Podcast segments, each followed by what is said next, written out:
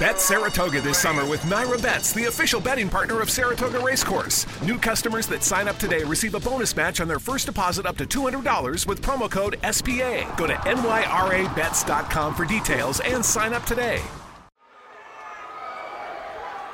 All right, now, I know this is going to be hard to believe, but I've learned my lesson, okay?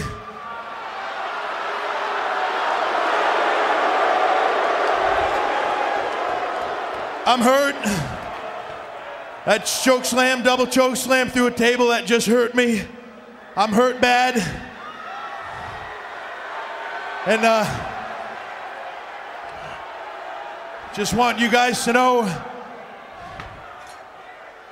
I'm sorry for everything I've done.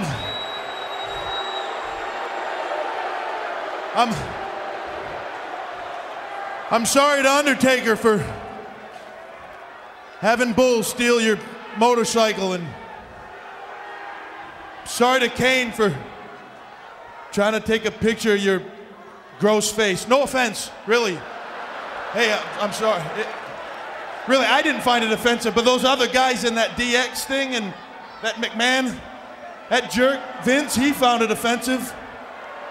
I told him, I said, I feel sorry for Kane, but they felt like they needed to push the issue. I don't know.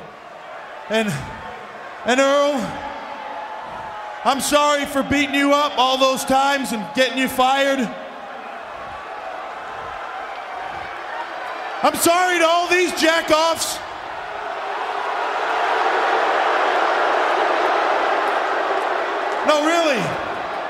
No, really, I'm sorry. I'm sorry to you. Sorry to this idiot right here. Sorry to this jack-off that thinks because he's got his hat on backwards like me, he's cool. I'm sorry to his girlfriend because she's got no boobs.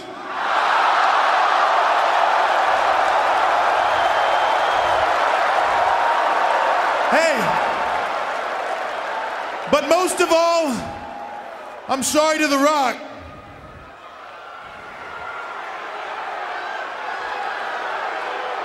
Because I know I've made it tough for you all these months, constantly with those other guys beating you up and making all these matches and just causing you hell. And Rock, I just got to say I'm sorry in front of the whole world. I'm sorry, you know? And what I'd like to do is, to show you how I'm sorry, I'd like to shake hands with you, Rock, and I'd like to bury the hatchet. And then, after you and I shake hands, we can all have a big group hug, and I'll just leave. Man, I'll just walk out of this ring, and I won't cause you any more problems, all right?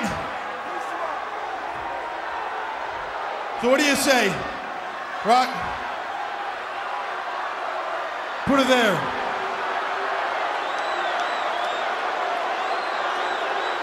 Shut up, because you're confusing him. All right? This is for real now. This is a shoot, honest to God, now. I'm trying to be nice. Rock, I'm sorry.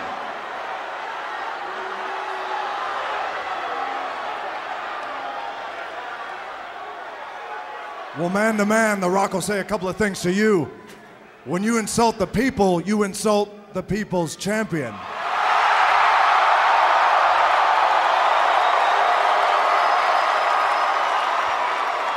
But The Rock says he'll let bygones be bygones. But before we shake hands and give the big group hug, Rock just wants to say a couple of things. Number one is you are the game. Number two, you're pretty damn good WWF champion. But number three, The Rock, Kane, especially The Undertaker, we all agree that you're also an asshole. If you smell what The Rock is cooking. The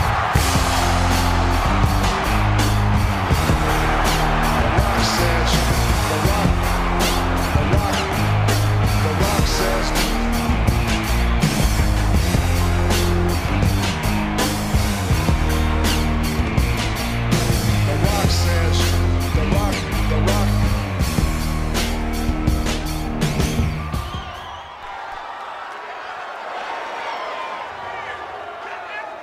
Undertaker, The Rock, says, bring your big dead ass back here. He's not done.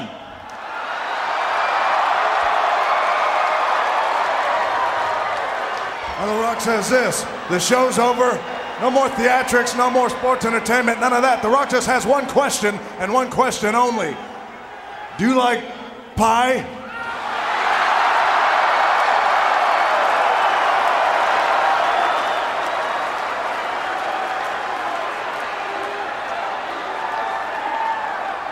You like pie, is it, apple? Must be that. Peach.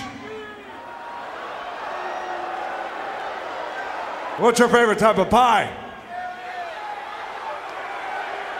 There ain't but one kind of pie Kane and I both eat. Kane loves pie. Poontang pie.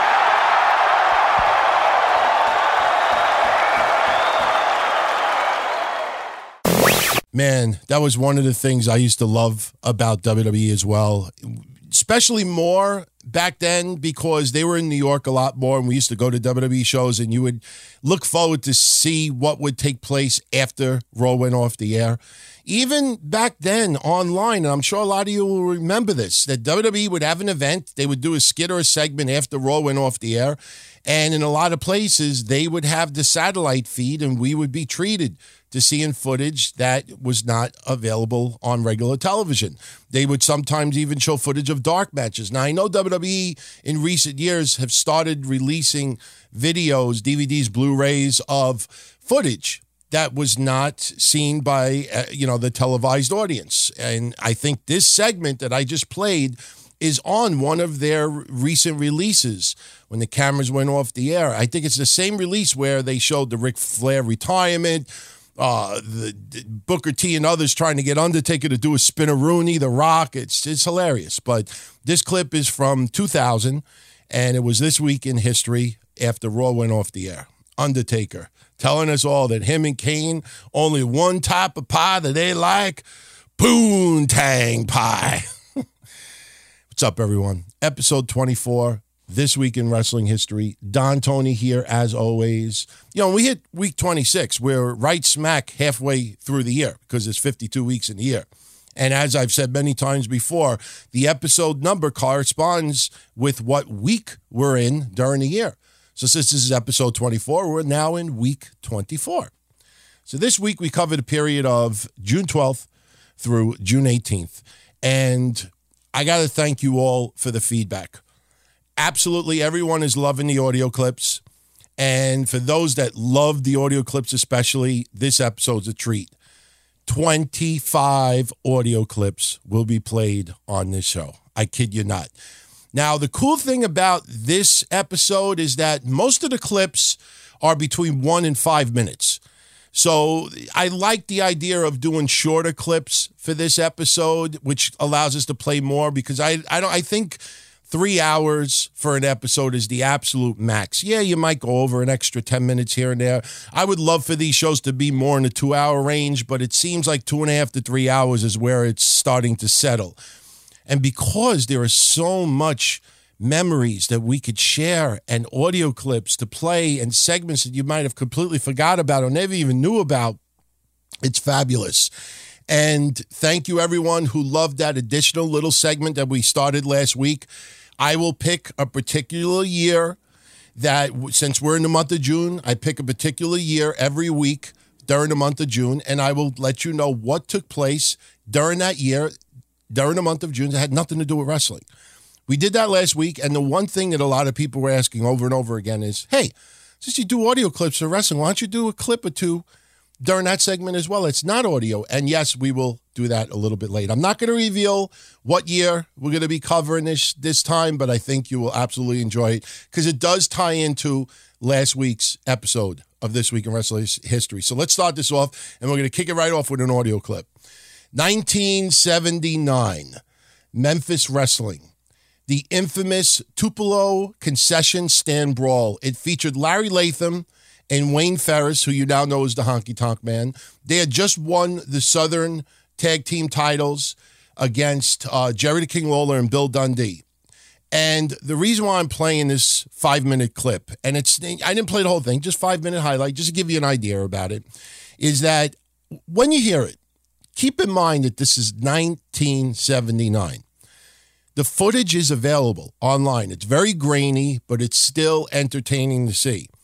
And when you hear, when we're covering especially the feud of ECW and Jerry Lawler and USWA versus ECW, and you hear Jerry Lawler talking about how he's the originator of hardcore, Memphis is where it was hardcore, he's not lying. I mean, I'm not saying that 1979 Memphis is the origin of hardcore, but for anybody that was a long-time, loyal, dedicated, really, really hardcore ECW fan from back in the day, you know that they would have segments where Joey Styles is on commentary, and then Joey Styles would say, there's something going on in the locker room, grab a camera, let's go. And I think the most infamous one was when Steve Austin debuted, when he was Steve-O-Mania, when he was doing that, and I think it was the Gangsters having a little bit of a problem backstage with the Public Enemy. I don't know if was it Too Cold Scorpio. No, it wasn't Too Cold Scorpio. He might have actually been in that argument as well. But you had Joey Styles say, let's get a camera, let's go. And he's in the back and they're arguing on it. You're Steve Austin. And the rest is history. Well, when you hear this, it reminds you of ECW. Just the way that Lance Russell does the commentary, how they go off the air and Lance Russell is like, let's keep a camera going.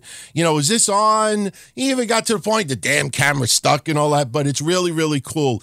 They're brawling in the concession stand, using tables, using condiments, frying pans. The only thing that I wished more is if Lance Russell would have been more detailed as far as the weapons that were being used as he was covering this. But still, the audio is awesome. It'll give you a good idea of what these brawls were like going back to 1979. Enjoy. It is a brawl in the center of the ring. The referee, who is abused outside of the ring, let's be fair to him, by both Latham and Lawler, got in and gave a count on Dundee with Latham covering. Got a 3 count. And the belts were awarded to Latham and Ferris as Lawler and Dundee, grabbing the belts back, are pounding on Latham and Ferris. Trying to get it stopped as the referee and having no success. Lawler bleeding where he was nailed with that belt. Ferris. Latham, the referee is down again. A wild melee going on in the middle of that ring as Lawler and Dundee with those belts jerked away from Latham and Ferris. And Dundee comes around from the side. Yeah, I know it. Our time is running out right now. We're going to have to call it quits as our time is up on Championship Wrestling. It looks like that they are outside the ring. This is Lance Russell from the Tupelo Sports Arena.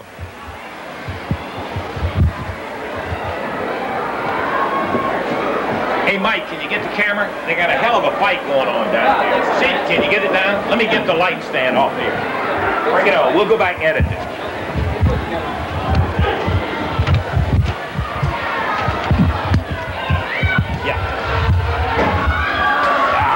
Caught under the damn door. I know it. We'll edit it back in.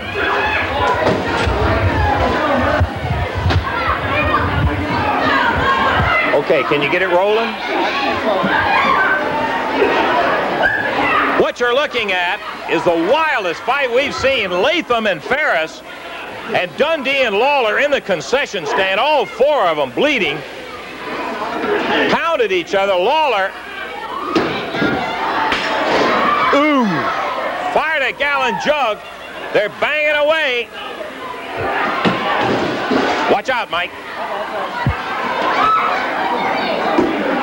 Dundee with Latham and Lawler with Ferris. Oh, there's mustard all over us. I hope it didn't get in the camera.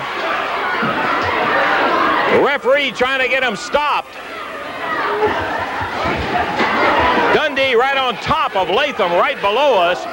We're on the stairs leading down to the concession stand. A gallon bottle had been thrown, glass on the floor. Waller slams Ferris with a stool, and again,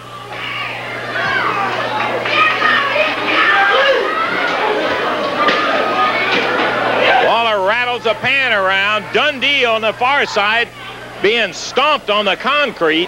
Can you get it? With Latham. In 27 years of it, I've never seen a battle like this. And Lawler trying to be strangled by Ferris, while Dundee with a mop wailing Latham.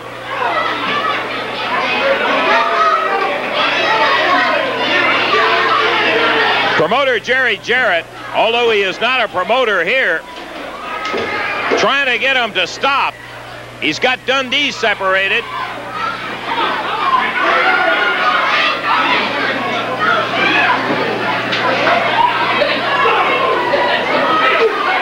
Lawler, Latham having been racked up by that mop handle, Dundee going after him. It's just a street brawl. Jerry Jarrett with referee Jerry Calhoun. Jarrett trying to get it all stopped. Dundee picks up a table. Everything broken up. They're falling all over. Mustard everywhere. 1983, Buddy Roberts loses a hair versus hair match against Iceman King Parsons. Took place for the Star Wars event, hosted by World Class Championship Wrestling. I'm sure some of you may remember those events. And if you've never seen this card and you're into old school wrestling, go out of your way to see it. From 1983, I mean, one of the main events, Kerry Von Erich and Bruiser Brody winning the tag titles over the Fabulous Freebirds. Harley Race versus Kevin Von Erich. Kamala in a 3-on-1 handicap match. Giant Bob is on the card. King Kong Bundy. Jumbo Tsuruta. Genichiro Tamura. I mean, the card is absolutely stacked. Definitely a really good card to check out. Now, we fast forward to 1985. Absolutely bar none, I've said it my entire life, my all-time favorite wrestler, Terry Funk, makes his WWF debut. And he does it in a very controversial way. People still talk about it to this day. It's a shame because of what Mel Phillips turned out to be. I mean, pedophile, I mean, just weird, abuser, to the point where I don't know if a lot of people realize this, but for a long time, WWE did everything they possibly could to avoid Chris Benoit from being mentioned anywhere. They would eliminate Chris Benoit in footage. They would do everything out of their way to avoid that name. And over the years, you know, we've seen the footage come back and, you know, they'll never acknowledge him, but they can't take away, you know, what the guy did. They'll just put disclaimers up and they'll never mention his name and this and that. But another person who they really go out of their way to delete from any vintage footage, and that's Mel Phillips. I mean, I'm not kidding. I mean, yes, there's some cards where he actually does some, you know, announcing of matches, but for the most part, a lot of segments, a lot of skits, a lot of moments that he had some part in, they're all eliminated. And it's a real fucking shame that Terry Funk's debut in the WWF in 85 is really never, ever going to be shown and celebrated, WWE.com. And look, it's not that it's celebrated that he beat up Mel Phillips, but it was just so wild to have somebody come in the way they did. Nobody ever really ever seen something like that before. It was just incredible. It was awesome. And I have the audio I want to share with everyone. And I also have, as a little bonus, three very quick audio clips of Terry Funk when he first came into WWF. One is when he was on Piper's Pit. Another is when he was on The Body Shop. And I was going to leave it out, but I can't because too many people absolutely find it hilarious. The infamous Juicy promo But first, let's get into the match itself. Terry Funk makes his debut, and he's wrestling Aldo Moreno. And remember that name because it will be brought up a couple of minutes once again. Aldo Moreno honestly should be fucking really, really ecstatic. I don't know if the guy's still alive or anything like that, but this is something, if I was him, he would definitely brag about and tell his grandkids about. Not just because of the match with Terry Funk. I'll explain in a little bit. But here you go. Terry Funk's debut in the WWF against Aldo Moreno, 1985. From the Double Cross Ranch in Amarillo, Texas, weighing 260 pounds, Terry Funk. That's a big, tough hombre, as Bruno Sammartino said earlier on. Perhaps the toughest wrestler to ever hail from the Lone Star State. And Mr. Funk has asked for a little assistance here. Terry Funk has made quite a reputation for himself through the years. This guy has been everywhere, and he's met them all. And he is a tough, tough man. He's a vicious man. But nevertheless, he's been a winner throughout his wrestling career. Oh, look at that!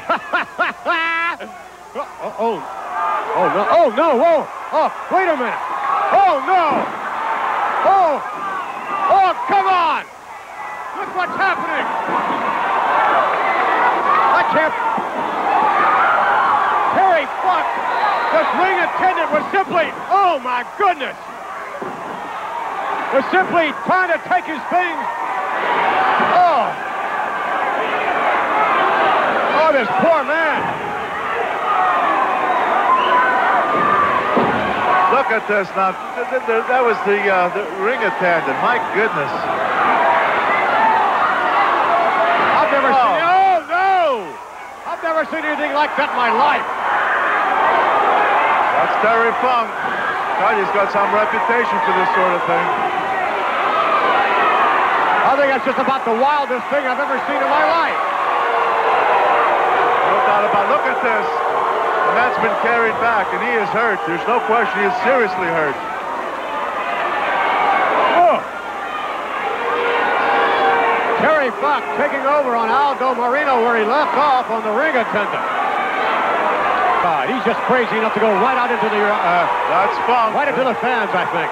Hey, that's Terry Funk. He's known to do a lot of crazy things. This is a crazy, wild man.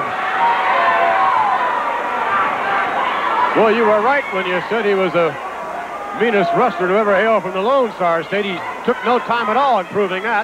Well, reversal. Funk to the buckle. Moreno. Oh, my! Terry Funk on the outside moments ago. Moreno with a drop kick. All of a sudden, things don't look too good for Terry Funk. Oof. Funk has him up. Suplex. Terry Funk with a suplex just moments ago, and ooh. Blatant kick to the head.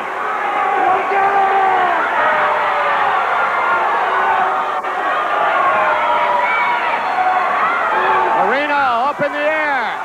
Ooh. Terry Funk showing no mercy whatsoever, spinning toe hold and really wrenching it in. Just like that, it's over.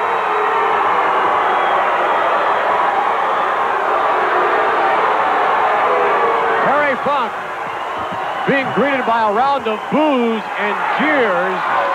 They do not like this man in his very first appearance here in the World Wrestling Federation. Terry Funk.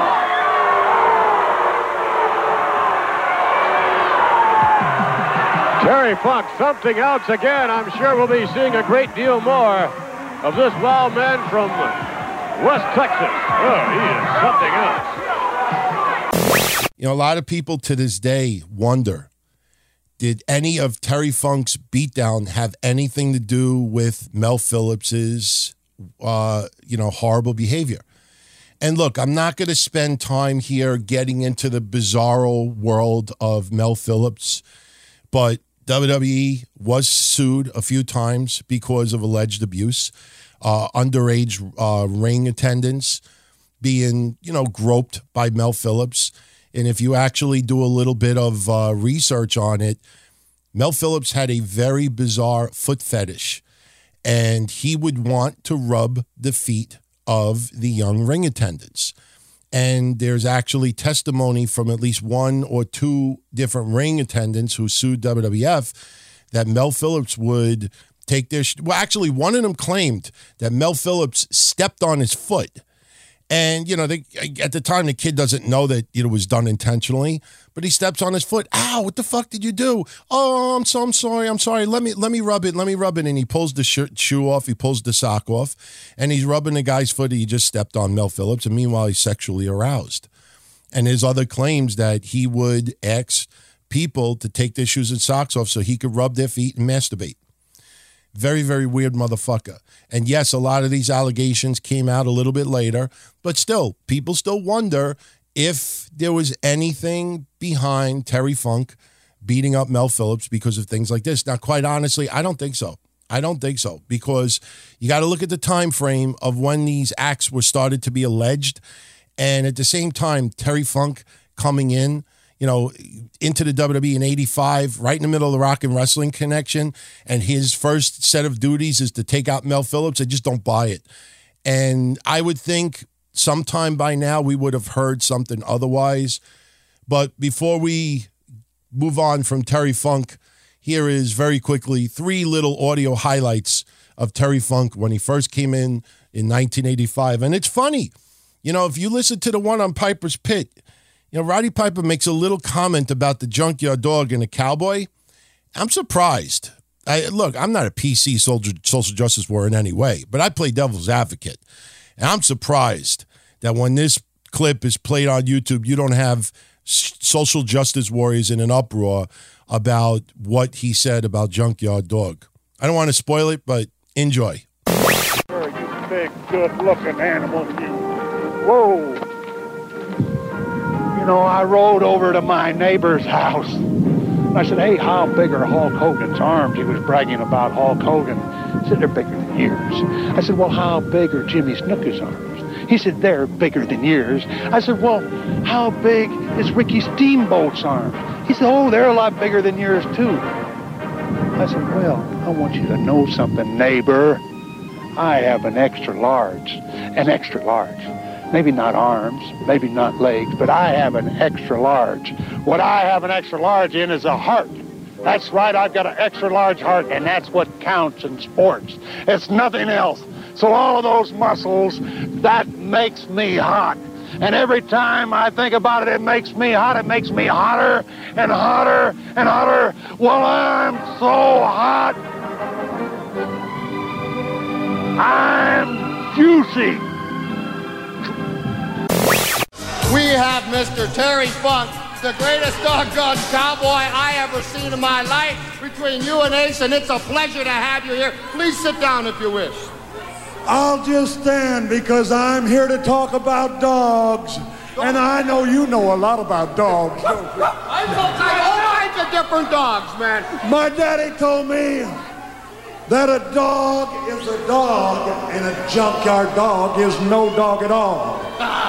Very smart man, Papa is. It's just a clown, a buffoon. And that's exactly what the junkyard dog is. You know, hey, Ace has branded over 1,000 cattle in his life. Yeah? I've branded thousands of cattle. What do they say? What do they sound like when you brand them, man? When you put that hot fire on them? Bleh.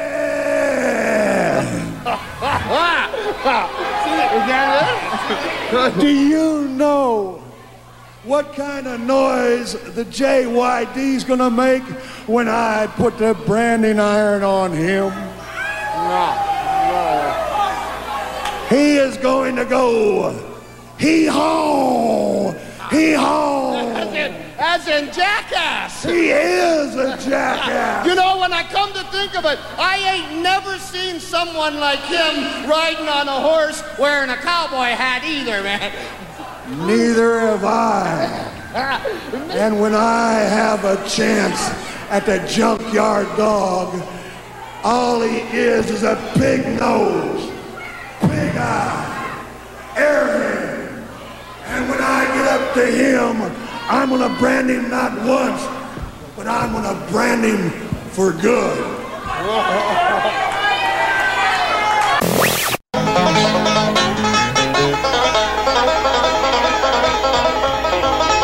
This is Jesse the Body, and I want to welcome you to the Body Shop. You know, there's a lot of people that run around the United States, Canada, and the world who like to pretend that they're cowboys. Well, my guest is a true cowboy, a bounty hunter, a man from West Texas, where the only real cowboys come from. I'd like to introduce one, Mr. Terry Funk.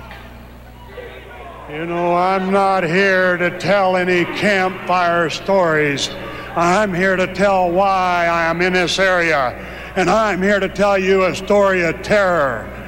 Several years ago in 1981, I was wrestling in the Bahamas. I was wrestling a fine black athlete. There was 99% blacks in the crowd. I had the man in a submission hold, and as I had him in a submission hold, the junkyard dog came into the ring. When that happened, all hell broke loose. 1,000 people were in a mob and in a riot. I had to fight my way to the dressing room. On the way, they hit me with a chair, knocked my body to the ground. They kicked me in the ribs. They broke my ribs. I tasted blood. They knocked my teeth out, and they broke my nose. And they took me to the hospital for 9 days. And you know whose fault that was? That was a junkyard dog's fault. The no-good puke of the block. The no-good egg sucking dog. And he's going to have to answer and taste blood. He's going to answer to Terry Funk, a bounty hunter if I ever seen one. Now, for a few of you out there that are still wondering, hey, what did Roddy Piper say that would have gotten SJW's balls in a bunch? Well, you know, look, I'm sure some of you would be like, well, look at junkyard dog size. I mean, maybe that's what he meant. I don't know if that was the case, but it was the comment where Roddy Piper said he never seen anyone like the junkyard dog, who's a cowboy, pretty much. You know, you take it however you want. So now, remember I said Aldo Marino has a nice little story to tell his grandkids, probably still to this day. That same taping of Terry Funk coming in and wrestling him in the return and beating up Mel Phillips in the process. Aldo Marino also wrestled on the same taping Macho Man Randy Savage, who was also making his WWF debut. And if you watch the match online, you have every heel manager around ringside scoping out Macho Man, you know, Mr. Fuji, Classy Freddie Blassie, Jimmy Hart, Bobby Heenan, Luscious Johnny Valiant. I'm sure I might even be forgetting someone. And they were all, you know, just oohing and ahhing over the Macho Man. And the storyline at that time was who was going to be the Macho Man's manager. And he would ultimately introduce us to Elizabeth, and the rest is history. So there you go. Now, go all the way to 1992. Kane makes his pro wrestling debut. This was kind of like difficult to research. He debuted for the Central States Wrestling Association, the CSWA promotion in St. Louis. He debuted under the name Angus King. 1992, Scott D'Amore makes his pro wrestling debut. He debuts for the BCW promotion in Ontario, Canada, under his name. And in his debut match, he defeated Otis Apollo. Also in 1992, New Jack makes his pro wrestling debut. And from my research, it looks like that his debut was for USWA under his name, New Jack. Also in 1992, a wrestler by the name of Razor Ramon was introduced to us this week in 92. Started out with vignettes, hyping up his coming to the WWF. And this week, they aired the first ever vignette. I have it for you right now. And following the vignette is a very recent interview clip that Steve Austin did with Scott Hall about the Razor Ramon gimmick. And when it first came in, who came up with the idea? How's the name developed? And not only that, he actually tells a little bit of a story behind the skit that you're about to hear. So enjoy both clips. Razor Ramon's first promo and his interview with Steve Austin. Enjoy. We take you now, ladies and gentlemen, to a Cuban immigrant, an individual who apparently feels as though the streets of America are paved with gold. Here is Razor Ramon. Ramon. Razor Ramon. I come from the gutter. I know that. I got no education. Who needs it? Look at me. Look at me. Look at the gold. Look at my clothes. I'm a success. I'm coming to the WWF. All I want is what I got coming to me. The world, chico. Everything in it. Now, how did you pitch the idea of Razor Ramon to Vince, or did he pitch it to you? How was that born? Well, I mimicked Razor, and even prior to that, the Diamond Stud. When I rarely spoke to him, but when I did, I would say, I'm the bad guy or something. I was a huge, Scarface mark. I'm a huge fan of that movie and Al Pacino's character as Tony Montana. Yeah. So I was mimicking that. And at that time, the character in the movie was a guy who was real hungry and willing to do just about anything to be successful in what he wanted and to get things that he wanted for the people he cared about. And at that time in my life, that was a shoot for me too, man. I had bounced around 4 or 5 years in the wrestling business internationally, not much success in the U.S., successful in like Puerto Rico, Europe, and Japan, not much in the U.S. where it really mattered, and was about to give up when, I ended up coming back from Europe with, I was married to Cody's mother then, and Cody was on the way. He was in her belly about 6 months along, and I needed a J-O-B. I was considering just giving up wrestling and working at Sears or something, maybe learn how to work a forklift, have a name tag on my shirt. Wow. I didn't care. I'd get me a little duplex and have some kids and have the other riches in life. And again, like I said earlier, when I quit worrying about everything, it started happening. Right. Excuse me. I resigned myself to the fact that wrestling wasn't going to be my deal. I was going to go ahead and try to have a family and do that. I had one more commitment to make in Europe, and I went. And when I came back, here comes Cody on the way, and I needed J-O-B. I called Dallas, and I pitched the Diamond Stud to him. That worked. I appeared on WCW TV one time. Now, Steve, I've been calling Vince's office every week for a year. Are you kidding me? Asking to speak to Pat, because Hennig told me to do it, so I do it. I call, and believe me, I feel like a jabron, and I was a jabron. And they call, can I speak to Pat? He's busy. Can I leave take a message? I tell him Scott Hall called. So I do it every time for a year. Now I appear on the WCW TV one time with this new look with the black hair and a stubble and a toothpick. And I get home. I have to drive from Atlanta back to Orlando. They don't even fly me. It's how valuable I am to the company. I drive back. It's 8 hours. I get home. There's 2 messages on my machine for Pat Patterson.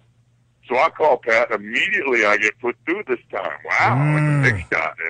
And hey, kid, this and that. Hey, Vince loves the new look. Well, tell me, you just signed a contract with those SOBs. And I said, Pat, I just got done signing one. I said, I don't want to work for them. I said, I wouldn't have called your office every week for a year if I did. Right. And he went, and he started laughing. I love that. He started laughing. He goes, calm down, kid, calm down. Don't worry. In a year, you'll be able to tell him New York wants you. So a year later, I went up to New York, and again, I still had to try out. I had a successful tryout match, Lexington, Kentucky, first match of the, extended hours-long TV taping. I went out there, and they gave me a job guy to beat, because a lot of times when they brought guys in who had been in the business for a little while at that time, Vince would check your attitude by taking a guy who'd been around and then having you do a job. Right. Just to see where your head's at. Yeah. Before they give you that big push, they want to know you'll do business. And I had the match, and Vince, you know, at that time was really into the realism angle, like, you know, Big Boss Man was really a corrections officer. So right. He goes, well, I understand your father's in the service. I said, Vince, man, you want me to be G.I. Joe? I'll be the best G.I. Joe I could be. I said, did you ever see Scarface? He went, oh, no. And then, you know, I pitched the Razor gimmick to him, the Razor name, and, you know, he went with it, and the rest is history. Well, tell me the story about how you pitched it, because you went into you already had the character down, right? You told him what he needed and what he didn't. I've been doing it. I never, you know. Well, break it down for me. How'd that go? I've been doing it in the locker room. So you say, hey, man, give me the impression. Give me the Razor. Oh, well, now I had the luxury of walking in there with Mr. Perfect, Kurt Hennig, who was like my mentor in this industry and who I knew from the AWA days. And Kurt was one of those guys who always cared about doing what was right for the business. You know, he babied me. He carried me. We were tag champions in Minneapolis. Yeah. Kurt did everything. All I did was make the comeback and beat the guy. And to the point where it made Kurt look weak to some of the fans, where unknowledgeable fans would say, you know, Scott, you should dump Hennig. He's holding you down. I'm going, hold me down, man. He's keeping me from drowning. I'm circling the toilet, man. This cat's the only one teaching me anything about what's really going on. Yeah. And so I go in to meet with Vince. And I go prepared because I've been around, you know. I got a new look, but I've still been in the business 5 years at this point. And I go in there prepared, but, you know, Kurt has schooled me to be humble. Yep. You know, so I go in there, and thanks for the opportunity, Mr. McMahon, and this and that, and I'll be great. I'll be G.I. Joe if you want. I said, you ever see Scarface? He went, no. And I said, say hello to the bad guy. So I just started doing the shtick, you know, and yeah. He goes, wow, he laughed. He goes, well, we need a name. I said, and I've been thinking about it, like Shrug Shadow. You know, it's a different era. You had to have like a gimmicky, marketable name. Yeah. Big, bigger than life. Yeah, I was thinking Shrug Shadow. I remember Road Warrior Hawk gave me Deadbolt. But I was leaning towards Razor, so I pitched Razor, and Vince went, well, there's already Razor Ruddock, like the boxer. I said, yeah. I kicked his monkey up and, you know, I said, it's just a line right out of Scarface. And boom, you know, and he started laughing. He goes, we need a last name. So I leave, you know, we leave there on a positive note, and I'm out there, you know, they erased my name off the board. I was just going to have matches on, like, their USA primetime show, just like Jabroni matches to fill time. Yeah. They took me off the board, you know, I'm going to get a push. I'm in the bathroom. I'm so happy. I'm washing my hands. Tito's, like, brushing his hair. Tito stands down. I said, Tito, I need a last name starts with an R. He went, Ramon. I went back to Vince's office, knocked on the door. I said, Razor Ramon. He went, that's it. And, man, he left. You know, Steve, I was so flattered. We were doing it. I used to just tag along to TVs because Vince just wanted me seeing how things worked, and I wasn't debuting yet. Right. And we were in Ottawa, Canada, at a TV, and Vince went, let's go. And we flew to South Beach with the Outlaw film crew and shot 4 or 5 vignettes the same day. You know, and I had brought wardrobe changes just in case. Right. It's okay. So it looked like it was different weeks. We shot about 5 of them in one day. Now, this is the funny part. You know how Vince is. He doesn't care. We're out there shooting. We're shooting.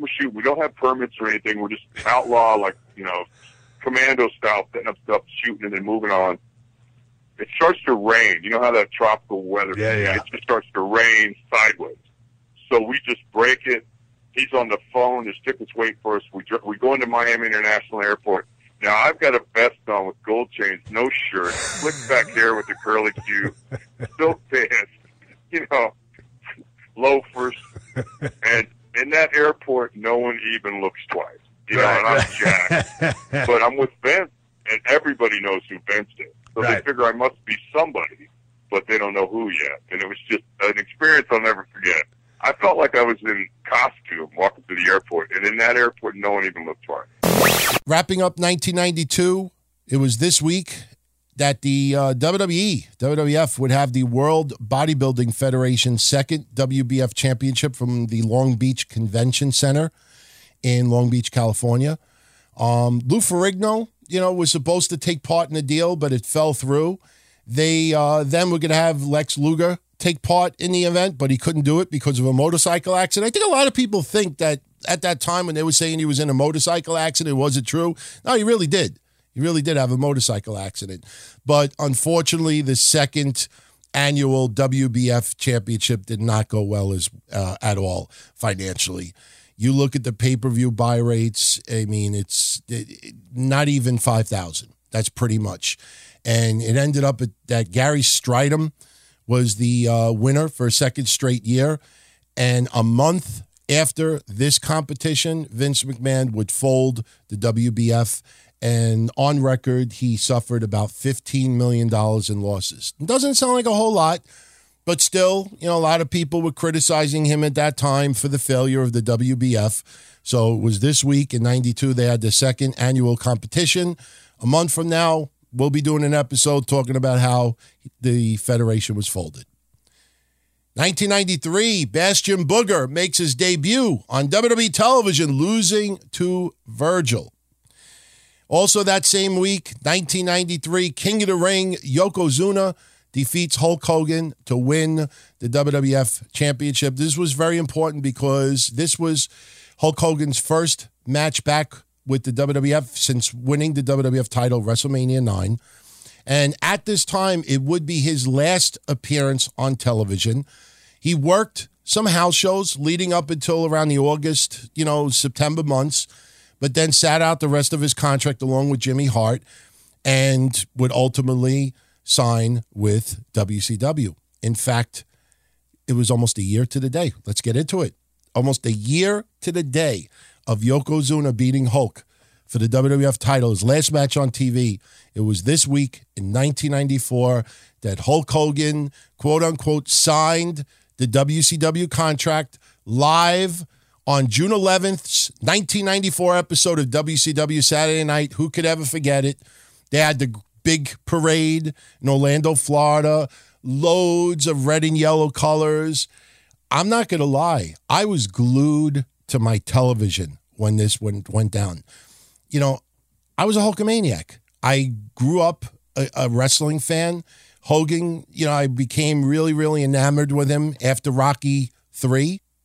Even though I haven't seen this magazine cover since I was a kid, I still remember buying a pro wrestling magazine that had Hulk Hogan on the front, and it said Pro Wrestling or Hollywood, and it was just a really big deal. He was so popular. I did not get AWA at that time. I had a friend of mine who used to tape trade very, very early at this time when he was doing AWA stuff, and believe me when I tell you, tape trading in the early 80s was unheard of. But you actually did do it through pen pals, through other ways. And, you had a relative that lived in a different area in the United States, and they would tape something on a VHS and send it to you. So we got to see it a little bit. But, I was a huge Hulk Hogan fan. And to see him now go to WCW, yes, he was smaller in size, but he was not fucking 50 years old. He could still do it. And this is far before the NWO ever formed. I mean, he was still the red and yellow, but it was this week in 1994 that they had that huge parade in Orlando, Florida. Now, I have some highlights of it. The press conference that Hulk Hogan did at that time. Now, keep in mind, and I knew it at the time, they were cheesy as fuck. And looking back and watching it again this week for the first time since then, it was even cheesier, but all of the reporters that are asking Hulk questions, they're all plants. The questions are really, really hokey. You actually look at the people, they're showing their facial mannerisms, their reactions to what Hulk is saying, and there's someone that's like writing down, you got to see it. Hokey shit. But still, it is definitely something major to talk about at this time.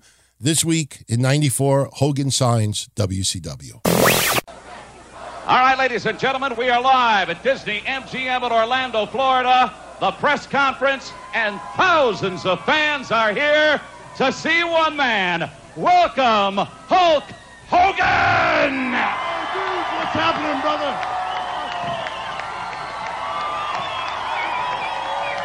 You know something, Mean Gene? We're on nationwide TV, brother. WCW and Hulk Hogan, all my Hulkamaniacs are on TV with us right now. And I told you, little dude, that Hulkamania is going to run wild. Check this out, brother. Check it out. Oh, my. Jimmy Hart, you... Woo! This is great, baby. This is definitely the greatest day of my life, baby. All right, Hulkster, before you do anything else, I've been asked by World Championship Wrestling officials to make it official Right here, I've got the contract. I'm going to have you with your John Henry. And Jimmy Hart, you little legal beagle, you see to it that this signature is affixed to the contract. And then let's hear it, because history is being made right before your very eyes. That does it. Here we go. Get ready for the ride of your life, ladies and gentlemen. Hulkster, this kind of a reception in this great city, what does it feel like? Well, you know something, Mean Gene? This has got to be the greatest day in Hulk Hogan's wrestling career. I mean, you dudes have been Hulkamaniacs since you were about this high, if you can dig what I'm saying, brother. You know, and the thing is, you've seen me take on all comers. You've seen me be a champion as many times as I got fingers on my hand, brother. I've body slammed Andre the Giant. God bless his soul, man. I beat all the best right in the center of the ring. And the one thing that I've always dreamed about, the one thing that I've always dreamed is to make not only Hulkamania, because Hulkamania, the training, the prayers, and the vitamins that's instilled in this generation, that's going to be immortal. But I want myself, Hulk Hogan, to go down as immortal. And the only way to become immortal in the WCW is to beat the man. And you all know, woo! To be the man, you gotta beat the man. So my goal in the WCW is to go all the way to the top, and when I get Ted Turner by his arm, we're gonna find out who the most powerful man in the WCW is. Because as I bend him down all the way to the table, Ted Turner someday will say, yes, Hulk Hogan, you've got the match with Ric Flair. How about that? All right. Ladies and gentlemen, we have members of the press. Obviously, they've got some questions to ask.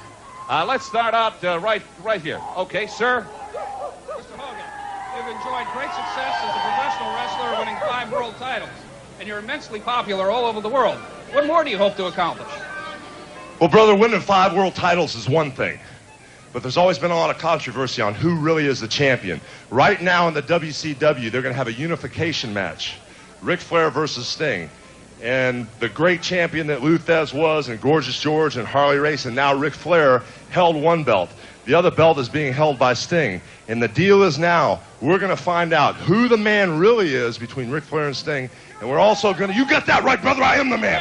And you're also going to have one belt, one champion. And you can't set your sights any higher than that, because whether it's Sting or whether it's Ric Flair, I'm going to get in the ring with one of those guys someday, and I'm going to prove that Hulkamania is the strongest force in the universe, brother. All right, young lady.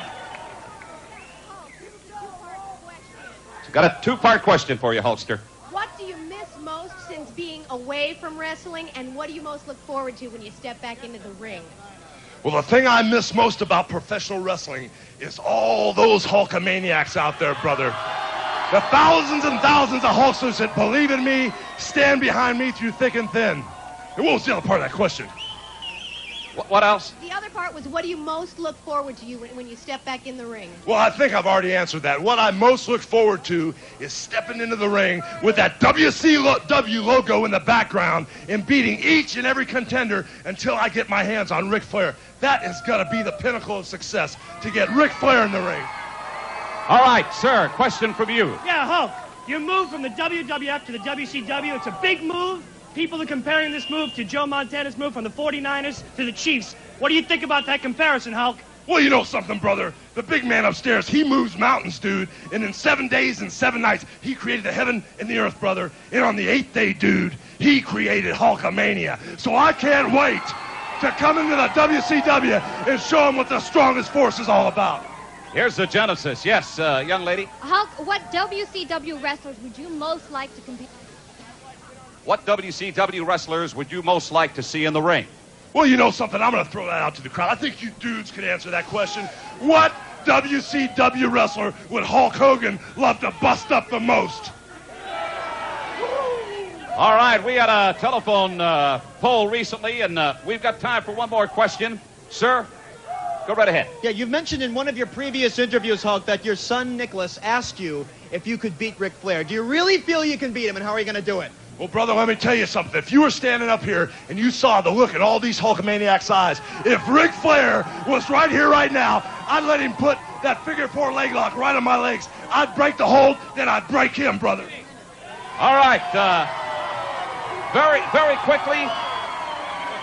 quickly. Oh, can you show us those 24-inch pythons? How about that? This man wants to see the 24-inch pythons. How about it? Oh, good. Gene, look at him, baby. Give me a break.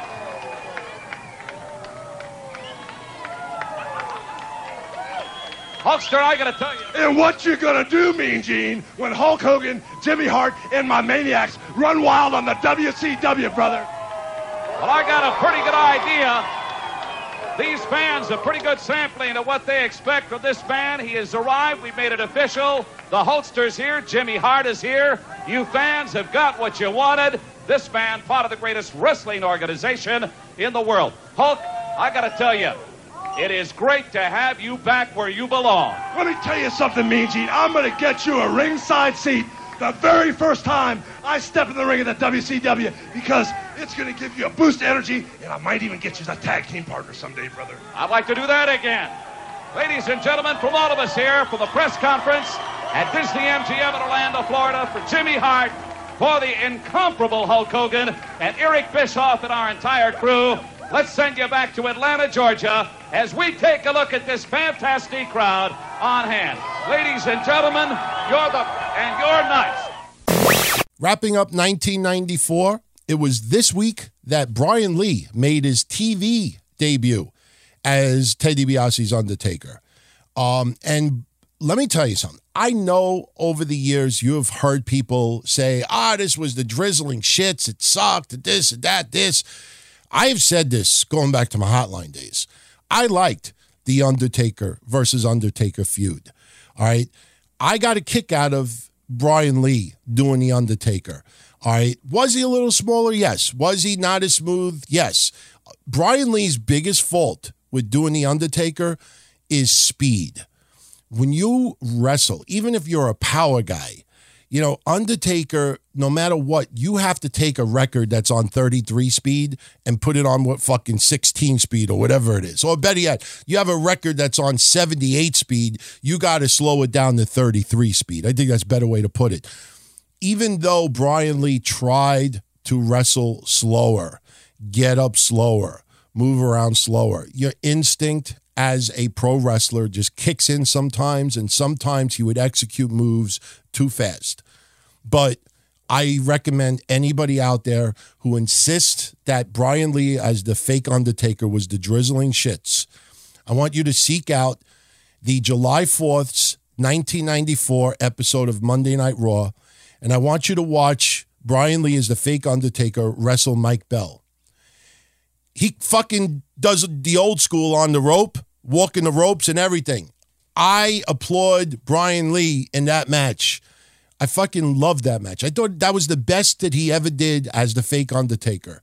So go check it out. I think you will really, really, you'll have, look, was it as good as the Undertaker? No. But as far as a clone, I thought he was really, really good. To go from one extreme to the other at that time, it was a big deal. 1995, memorable moment in ECW took place.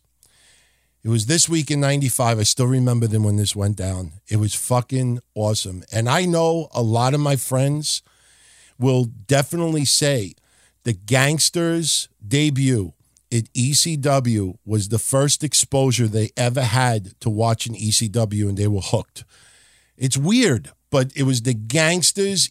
I mean, I've had other people tell me, I remember seeing Chris Benoit versus Al Snow back in 94. I remember when Public Enemy first came in. I remember when Shane Douglas threw the title down.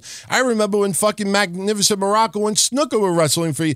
A lot of people I know going back then, different memories, different origins as far as being an ECW fan. But the one moment that I remember people telling me over and over and over and over again was when the Gangsters showed up in ECW, destroying the Public Enemy. Gangsters had a cult following already because of USWA. And, we actually played. Remember when they were going to fight The Undertaker? Remember that clip we played a couple of months ago? Gangsters were fucking great. and I absolutely loved it. So it was this week in 95, they made their ECW debut, destroying Public Enemy. And we had a controversial match that night as well. We had Sandman over Cactus Jack by knockout in a barbed wire massacre to retain the ECW heavyweight title. Originally, and when people say there was almost a riot that night, that's not a joke. People thought Cactus Jack won the title. But because Bill Alfonso, who was playing the referee, brought there by the State Athletic Commission, decided to not award the decision to Cactus Jack, you know, because of, you know, the specific rules, the standing 10 count, barbed wire, blah, blah, blah, blah. Place went apeshit. And there's been stories over the years that they actually had to put Bill Alfonso into a trunk of a car because people were outside with baseball bats. What? Look, did the ECW fans, were they going to beat someone up with baseball bats? No. Were they fucking livid where they were going to toss chairs and get angry at the... That's how good Bill Alfonso was. When I did Breakfast Soup with Mish this past episode, we were talking about the Mount Rushmore of referees from my generation. And when I say my generation, I go from being a wrestling fan from 1979 to the present, all right, from my era. All right, I'm not saying modern era. I'm not my era. For me watching as a fan, I put Bill Alfonso in the Mount Rushmore because Bill Alfonso not only was a decent referee when he did it, but the transition to what he ended up being in ECW, even before managing RVD and Taz and Sabu and others, the guy was fucking hated. You could not believe the tension in the air when Bill Alfonso was... when he was doing the State Athletic Commission stuff in ECW. Holy fucking shit. The amount of heat that this guy got is incredible. He should be really proud. I mean, that guy does not get enough love, I think, sometimes from regular fans. He fucking reinvented himself 3 times. Referee, the fucking referee, State Athletic Commission, let's fuck up ECW, and then to manager. And I thought he did a pretty damn good job at all of them, so... All right, 1996, WCW presents the Great American Bash. And reason why I bring this up, there was one of the matches on the card, Ric Flair and Arn Anderson versus Kevin Green and Steve Mongo McMichael. And, you know, it was a lot of attention at that time. Steve McMichael, obviously, was in WCW already doing commentating. Kevin Green, football player, very, very well liked. Kevin Green did not embarrass himself when he hit the wrestling ring. And it was interesting to see Ric Flair and Arn Anderson taking on 2 football players. A lot of people were very skeptical at the time that the match would suck. It did not suck. But because Brian Pillman had abruptly left WCW, had the Hummer accident, signed with WWF at this time. They needed to replace Brian Pillman and the Four Horsemen. They went with Steve McMichael. And I have said this since it happened. I will continue saying it. I'm not fucking going to ride that easy bandwagon that people do. I had no problem with Steve McMichael being in the Four Horsemen. For the time it was no longer 80s Horsemen. I had no problem at all Steve McMichael being in a Horseman. He did not embarrass. He tried his fucking hardest. And I was fine with it. I had no problem with it at all. So it was this week in 96 that they had that match. Steve McMichael would turn on Kevin Green. And, you know, they teased that he was getting a briefcase, I think, with money. And Steve McMichael would join the Four Horsemen. I was fine with it. Not a moment happened on that event. This was Scott Hall and Kevin Nash. The big man, the medium-sized man, they showed up and they were going to do an interview segment with Eric Bischoff. And now, if you've been following these episodes that I do, it was 2 weeks ago that Scott Hall showed up as acting as if it was Razor, got the cease and desist from WWF. It was last week that Kevin Nash was brought in. And they were teasing that they were going to show up at the Great American Bash, and they wanted to know who the 3 people with WCW were going to put together to face them later on at Bash at the Beach. And this is how this segment went down. And keep in mind, because of the lawsuit that WWF was threatening to file against Scott Hall, WCW, and everything for doing the Razor Ramon mannerisms. And yes, I know some people have said he was doing it a Diamond Stud. You know, no denying. But WCW and Eric Bischoff had to specifically ask them one very important question during this interview segment, so they would make it perfectly clear to the WCW fans that neither Hall nor Nash were working for WWF anymore. So here's how it went down. Hall, Nash, Eric Bischoff, Great American Bash. For the last several weeks, since May 27th, as a matter of fact, we've had a number of, let's just call them, interruptions on Nitro. I know. And if you were with us last week, I pointed out that tonight these guys want an answer. We're prepared right now to give them an answer. They know who they are. I know they're here. Come on out, guys.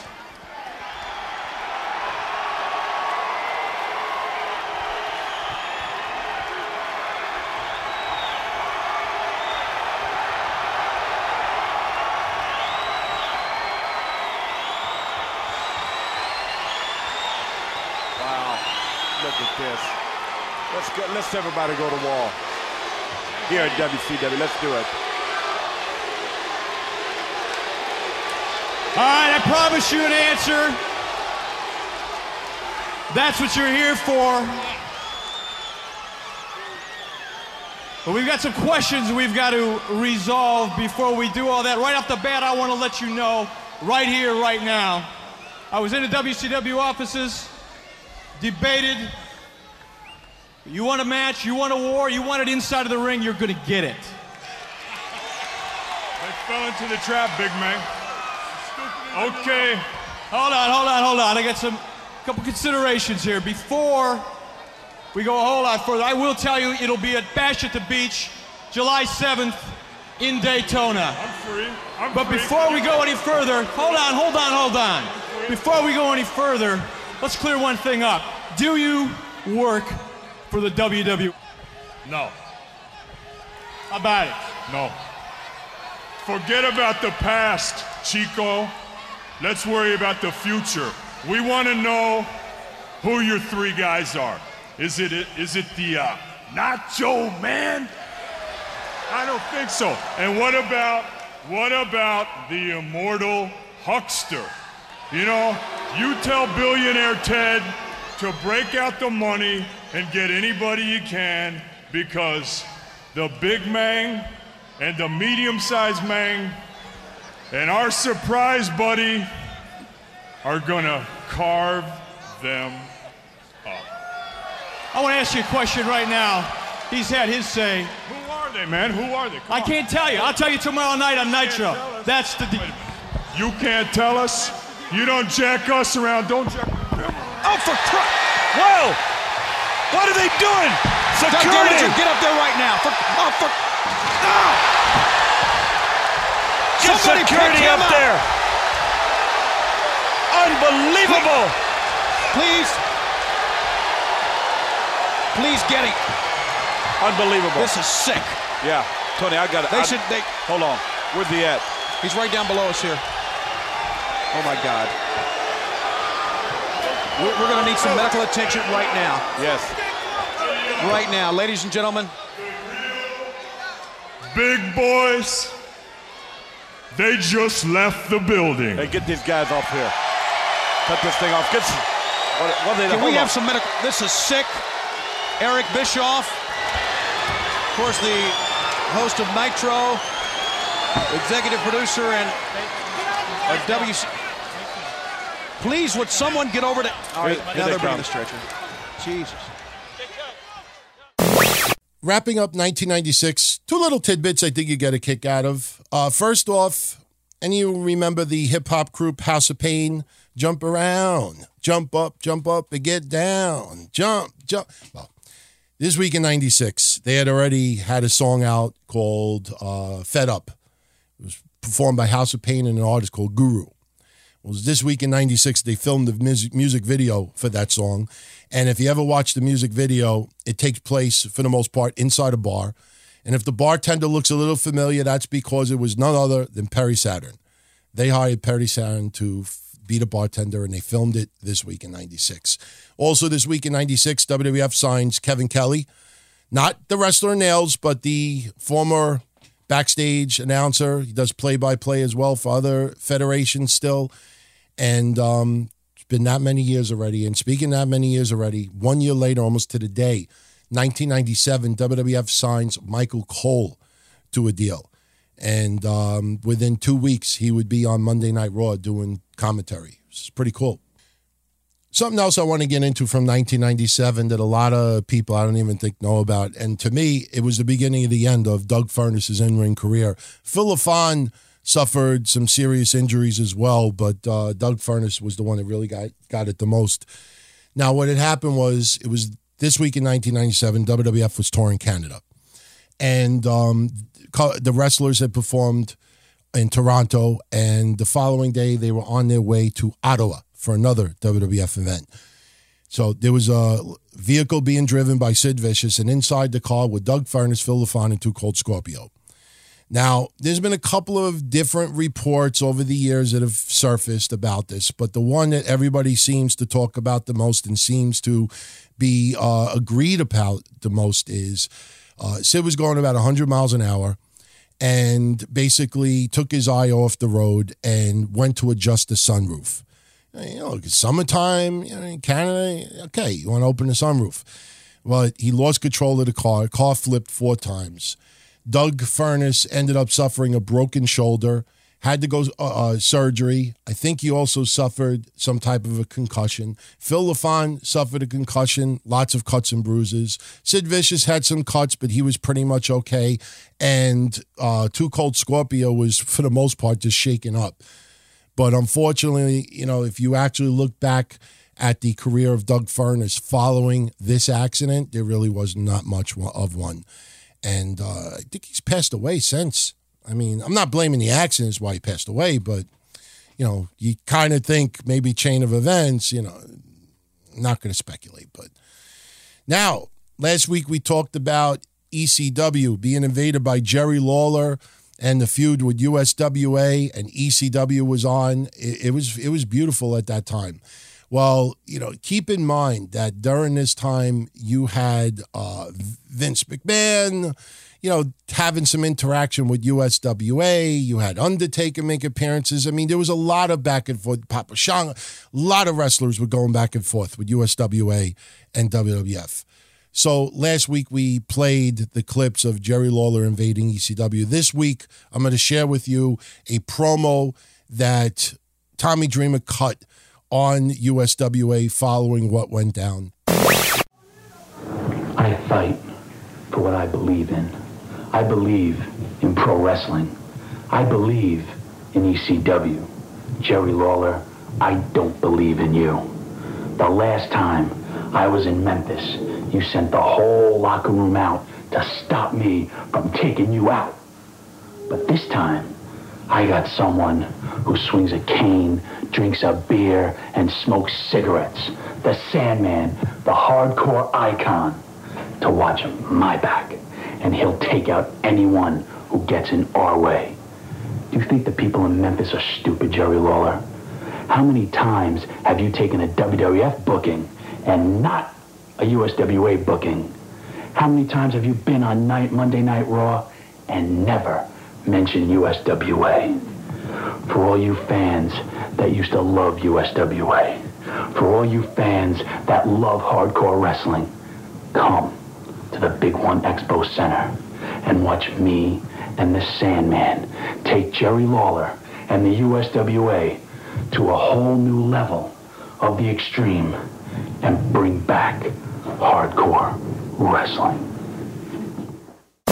Kudos to everyone who never paid any mind to the USWA ECW feud at that time, that are now actually going back and watching a lot of this stuff, who sent me a lot of feedback over the last couple of days. Pretty cool. Definitely enjoyed a lot of your feedback on that. So, all right, let's get to 1998. And before we get into anything, 1998, 1999, and 2000, back to back to back, Great American Bash was not good for Sting. Now, the first one you may kind of disagree with because it was this week in 98, they had the Great American Bash. Sting would actually defeat the Big Show to win the WCW tag team titles. Yes, Sting on his own. And as a result, he could pick anybody he wanted as his partner. And, you look at, some of the people who had creative control and who actually took over the book during those years. And you kind of probably could put two and two together and say, I wonder who Sting would pick to be. Your immediate reaction is Lex Luger. No. He picked Kevin Nash. So that was the least of the bullshit that Sting went through for three consecutive Great American Bashes. Oh, man, I can't wait to get into the next two for 99 and 2000. But before I do that, I want to just share a couple of things regarding 1998. Now, last week, I talked about Dennis Rodman no-showing Chicago Bulls practice and showing up at Nitro.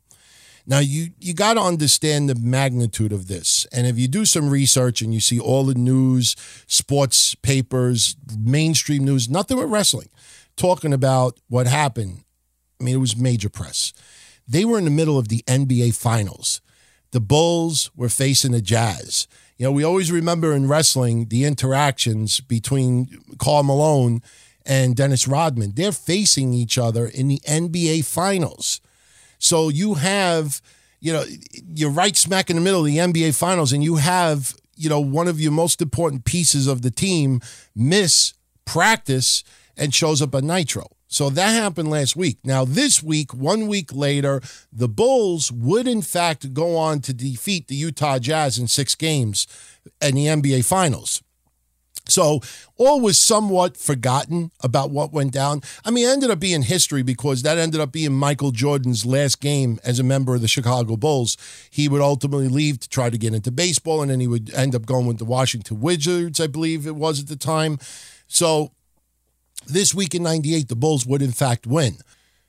But since I got so much great feedback from all of you out there on the non-wrestling clip that I talked about last week from June of 82, we're going to do it again this week. This week, we're going to highlight what went down in June of 1998 that has nothing to do with wrestling. And I actually do have 2 audio clips to share with all of you. Now, since there's been so much debate of who is the greatest basketball player of all time, LeBron James or Michael Jordan? Michael Jordan or LeBron James? In my honest opinion, it's not even close, Michael Jordan. All right? And that's not to disrespect LeBron James. LeBron James is a solid number 2 as far as the greatest basketball players of all time. But Jordan, you had to be a basketball fan watching Jordan his entire career and the moments. You can't just look at stats. You can't just look at, no, you have to actually see how many important moments. And it was no different this week in 1998 when they won the championship. For those, even if you're not into basketball, you'll enjoy this. Here's the closing minute of the NBA Finals from 1998, and a lot of it does feature Michael Jordan. This is a big 20-second timeout for Chicago because it allows Jordan to get some rest before he goes to the free throw line to try to knock down 2. At the line, he's 10 of 13. From the floor, he's 13 of 33. Well, in this fourth quarter, Michael is only 2 of 8 from the fourth quarter, but what he's done is he's been able to get to the free throw line. He's 6 of 6, so he's shooting his 7th and 8th free throws of the quarter. They've got to find a way to be able to guard him without fouling him here.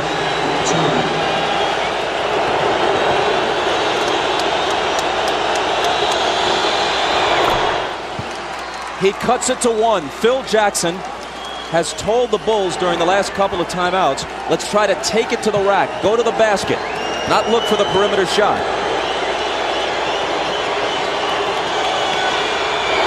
Jordan ties it. Maybe the 20-second timeout was, as much as anything, just to give him a breather to gather himself for the crucial free throws. 50 seconds. Malone. Cross-court Stockton, a three, it's there!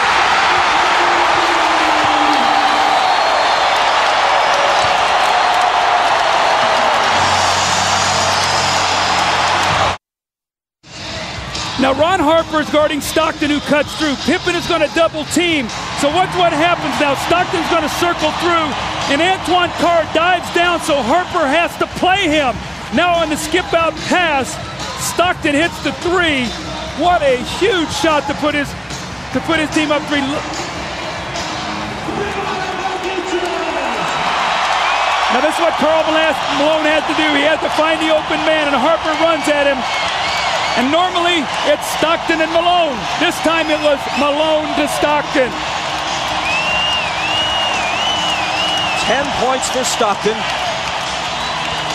At age 36, he's played more NBA playoff games than anyone in history without winning a title. Now the Bulls would like to get 2 for 1 possession here. Try to get a quick score, get to the free throw line to give them 2 opportunities to 1. Pippen into Jordan.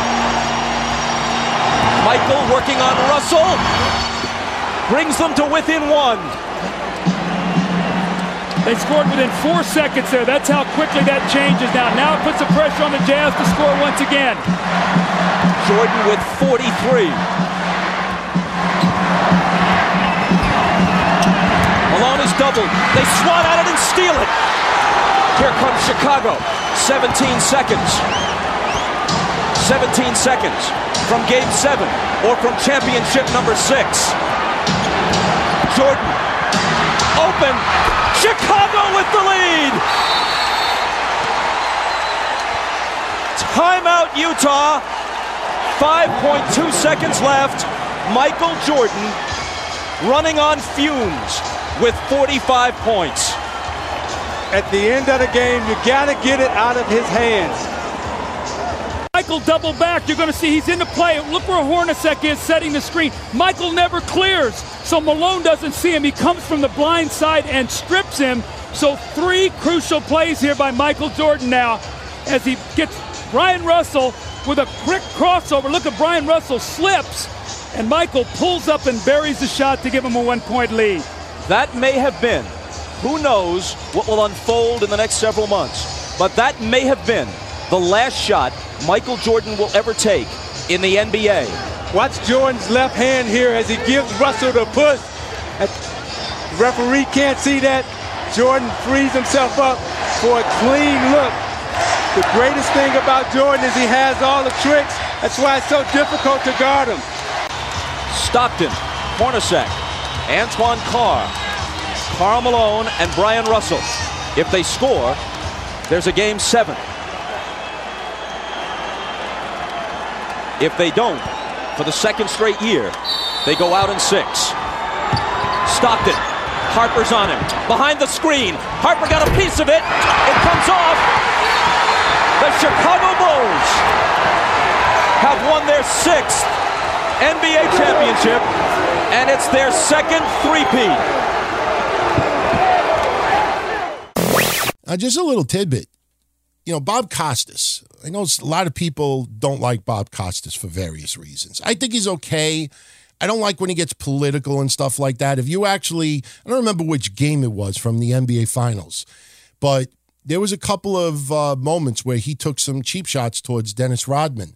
In fact, there was one point where Dennis Rodman and Karl Malone was scrambling for a ball. And Bob Costas on, national TV is basically saying, save that for your fake wrestling or something. It was just what I think what happened with Bob Costas, and if you remember that infamous off the record he did with Vince McMahon, Bob Costas was a longtime wrestling fan as a kid. But I think once it became the sexy smut that it was, he hated wrestling. 90s, mid-late 90s, early 2000s, hated wrestling with a passion and took every opportunity he could to shit on it. Do I still think Bob Costas hates wrestling anymore? No, I don't. I think because the way wrestling is turned into these days, it's accepted. Come on. You have people like Mancow sitting ringside. Who'd have ever thought that would happen? But still, You know, I just remember watching those. I have all the games on video because I was a big-time basketball fan from the 80s to around the early 2000s.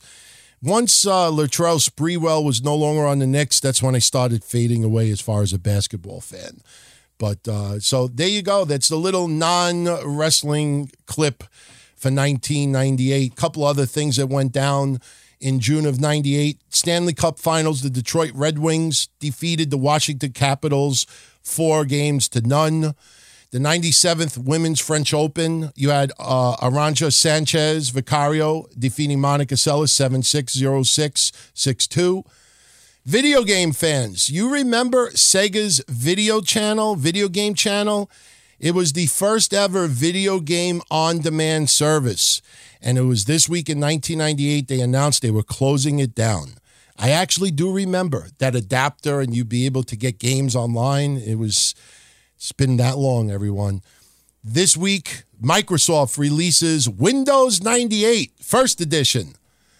Also, June of 1998, Seiko introduced the first wearable smartwatch.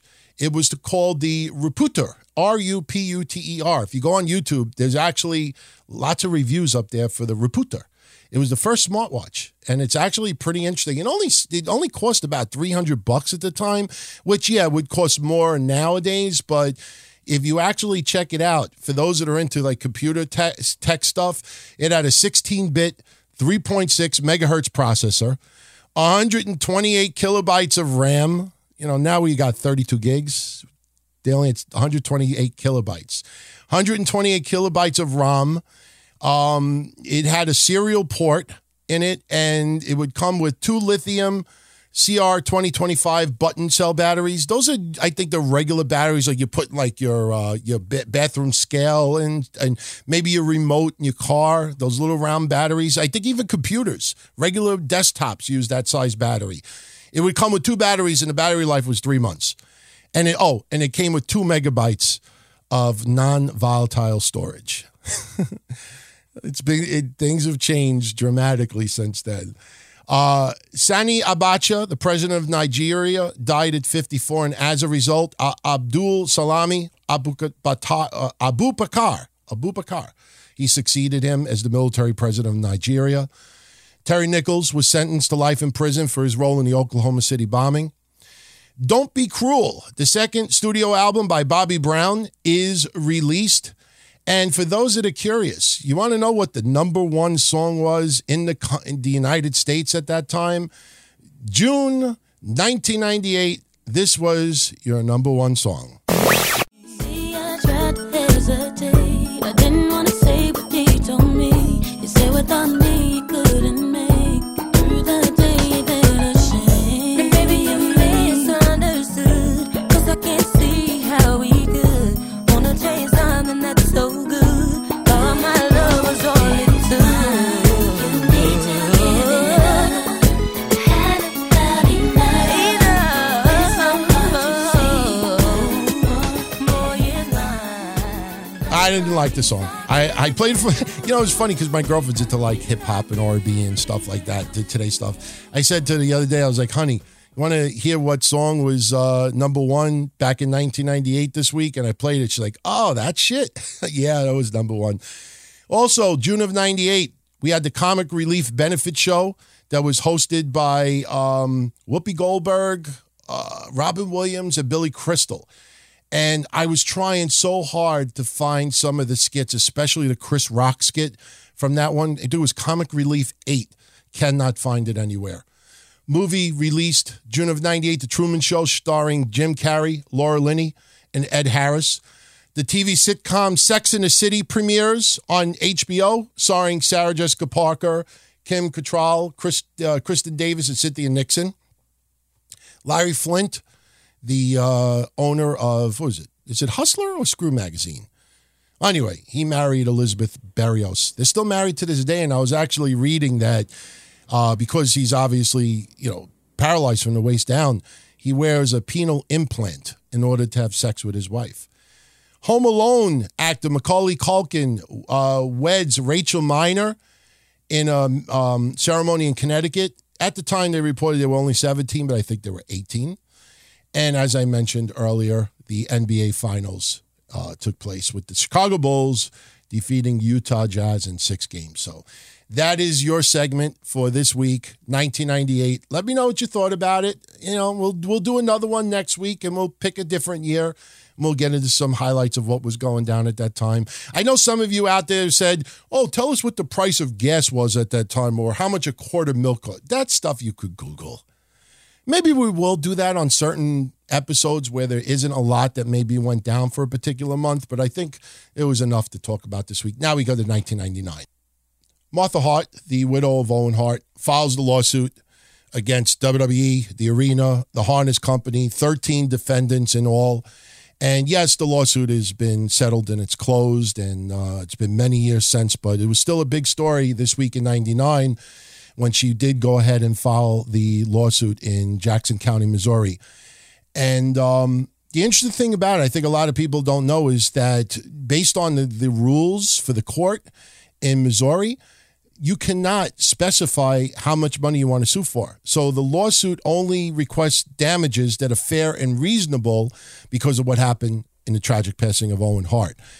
In fact, I don't know if it's this episode as well. If it's not this episode, it's definitely next week. But Martha Hart would in fact sue WWF once again.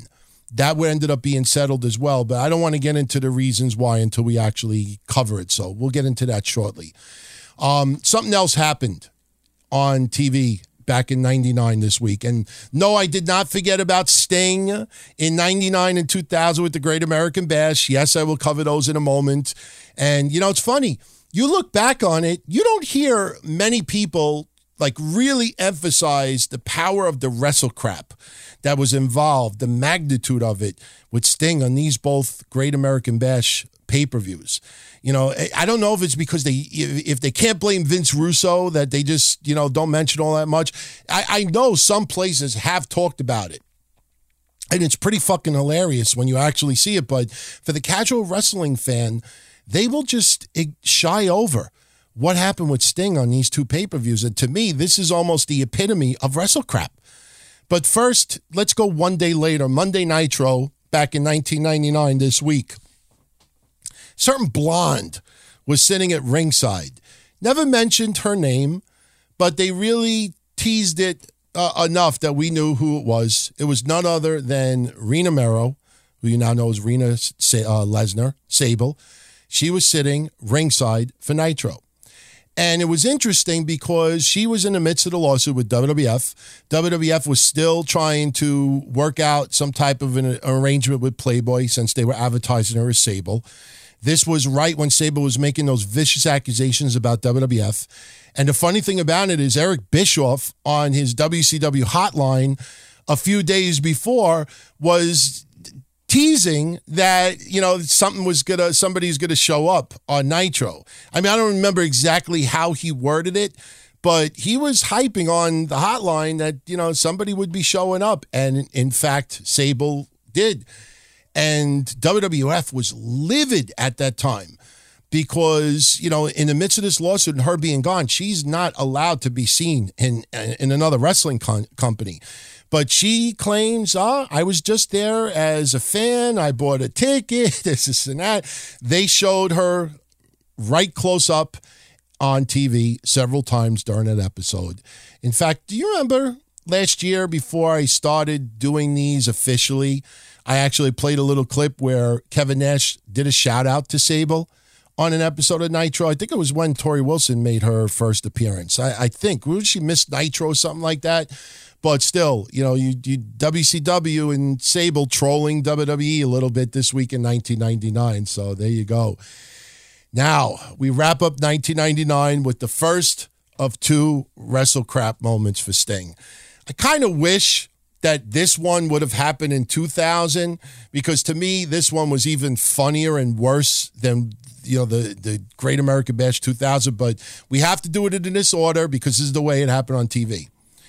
This week in 1999, Sting wrestles a Falls Count Anywhere match for the WCW TV title against Rick Steiner, who was the champion at that time.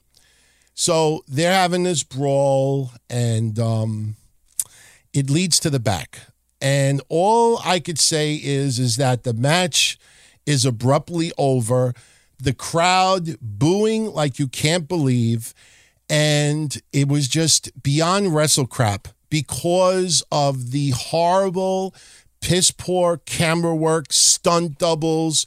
I'll explain. I'll fill in the blanks after you hear the clip. I don't want to give it away first, but this is how the match ended between Sting and Rick Steiner for the TV title.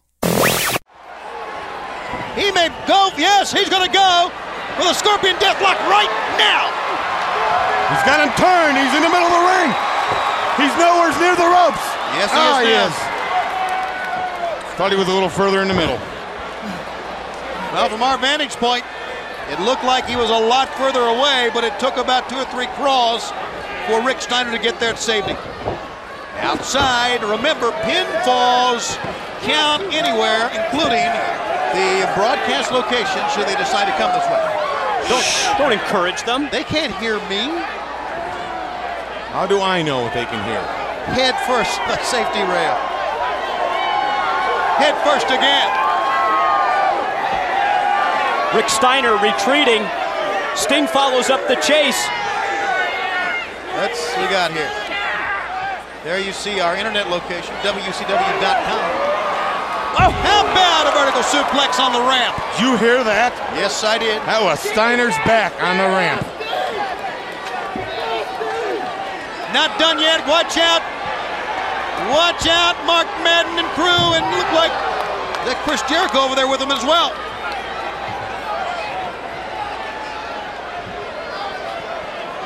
Past the internet location. On into the locker room area. Oh! Black.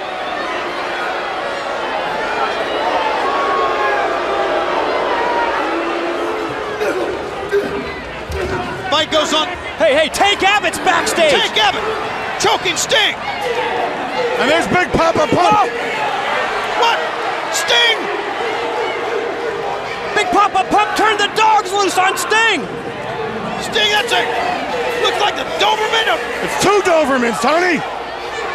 Brutally attacking Sting. Oh, look at that one, ripping his needle. Another one. That's a Rottweiler. This was all planned. Oh, no. Security is coming in. Oh, fans, we had to take the cameras off of Sting and go to security. Oh, my God. They'll rip them apart. They rip. Two Dobermans and a Rottweiler. Oh, my goodness. Oh, I pray and hope that they pull these animals off Sting. They got to. Yes, I kid you not. They fucking unloaded Dobermans and Rottweilers to attack Sting. Just look at the photo in my synopsis, and it just gives you an idea how bad this was. What was so lame about it is that segment was recorded earlier in the day. Now, if you actually read people who have, went step by step of what went down that day, you'll see there's a still shot of a stunt double who's getting bit by the Doberman, and the stunt double has perfectly put white makeup all over his face. You know that you're going to do this spot 10, 15 minutes into the match. Why didn't that stunt double have all distorted, like half? Why did they make his makeup so perfect? And what's worse about it is they recorded this earlier in the day. They could have easily edited an extra quarter of a second so you didn't see the white paint on the guy's face to show it was a stunt double. What was even funnier is if you actually watch the end of this match, just focus the entire time on Scott Steiner. There's one point where Scott Steiner is like thrusting forward in the back, get him, and then they do another camera angle, and he's just there lounging, like, hey, how you doing? What's going on? Hey, you got a cigarette? It's just fucking hilarious. Then there's another point where he's standing like right near where Sting is getting bit, and then in a blink of an eye, they show him in the back of the fucking arena with a Rottweiler. It was just, whoever did the camera work honestly should have been fired. because you have to play devil's advocate with shit like that.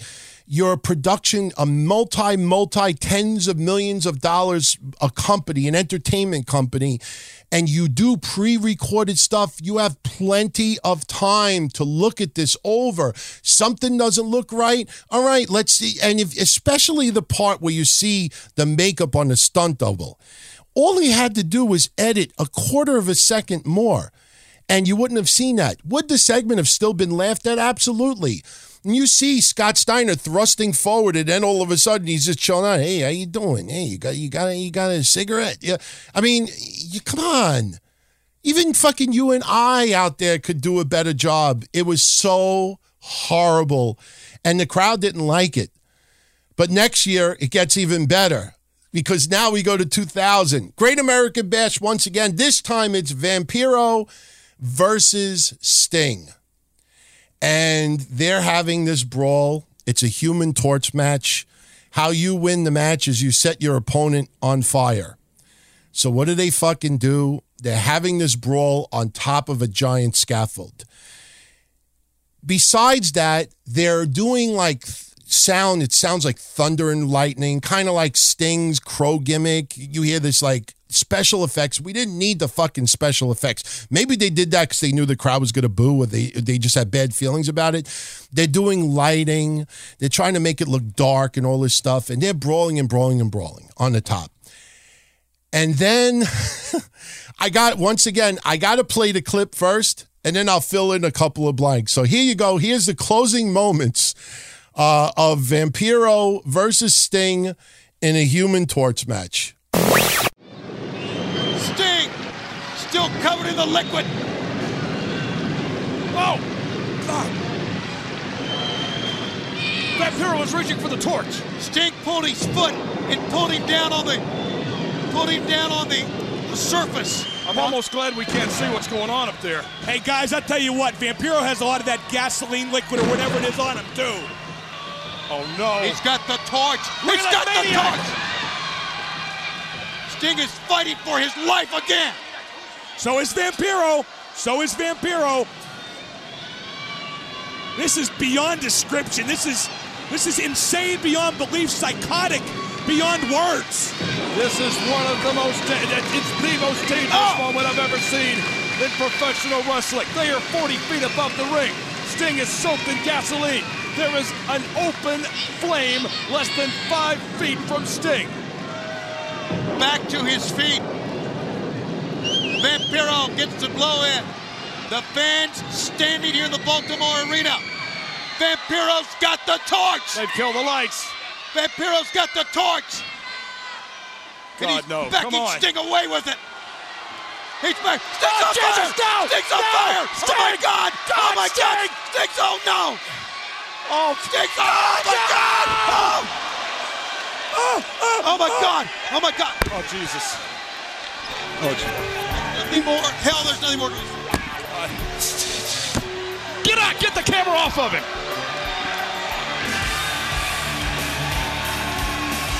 Shit, come on, cut the music! Jesus!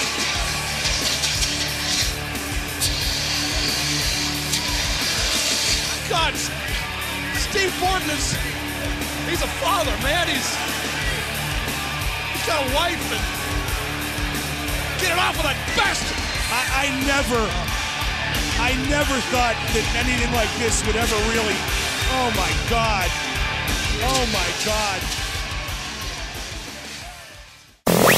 Now, if you thought the year before with the dogs was bad, when they set Sting, well, here's basically how they did it.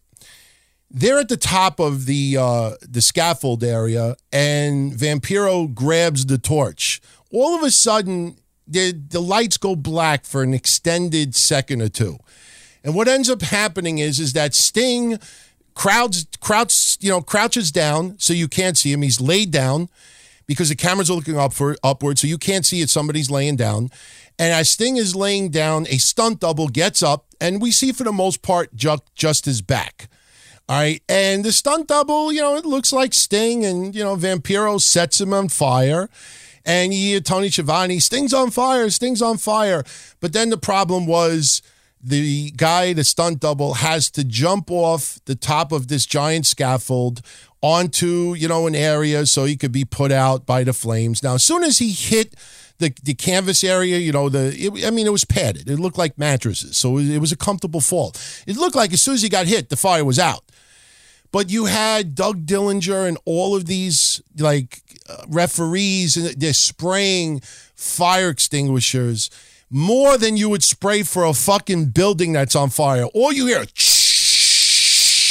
you're looking at it and the crowd is shitting all over it. But again, the funny thing about it is when the guy jumped off, you do it in slow motion, you could see clearly that it's another stunt double. Now, look, do you expect Sting to really put himself on fire? You're going to risk yourself like that? No. But just remember, this is a year after Owen Hart taking that disastrous fall, that tragic fall. Now, nowhere near was this as risky because the scaffold on top had plenty of room. You had people laying down. There was plenty of area. And no, I don't actually think Sting, I don't think the match should have taken place in the first place. You know, when the guy first got lit on fire, it actually looked pretty cool for a second, but then they jumped off. The crowd did not like it. You know, if I would have played the extra 3 or 4 minutes that followed, you know, the announcers like thinking that Sting fucking died from this. And still, the best part was, and you got to see this, they have him on a stretcher and they have the cover over him, like you would do for a dead person. Why did they have the cover over the person on the stretcher? Because it wasn't Sting. Now, wouldn't it have been great, since it was so dark, if Sting could have somehow, like from the back of the scaffold, climbed down, like behind the curtain, and somehow get underneath that area of where the stunt double went through? And if they would have pulled Sting out and put him on a stretcher, I think it probably would have looked a little bit better. But when they put him on the stretcher, they realized, fuck, we can't show his face. It's a stunt double. So they put like this blanket over him. And meanwhile, if the guy's in heat and in flames, you don't put a cover. That reminds me, here's a very, very quick insurance story. And I talked about this, I think, once before when we were talking about insurance fraud many, many years ago. All right. About back in, I'd say, the early 2000s, there was a big scandal in my neck of the woods that people were purposely committing insurance fraud with jet skis. There was a dealership that's no longer in business, and you're more than welcome to look it up. Just look up Howard Beach, Queens, Honda, jet ski fraud, 1990 or early 2000s. You'll find the stories. They're all over the net because some people went to jail for 20 years over this. So what happened was there were people in the neighborhood that were doing insurance fraud on jet skis. Basically what was happening is they had a whole bunch of people in the neighborhood that would finance a jet ski, no money down, get the jet ski, use it for the whole summer.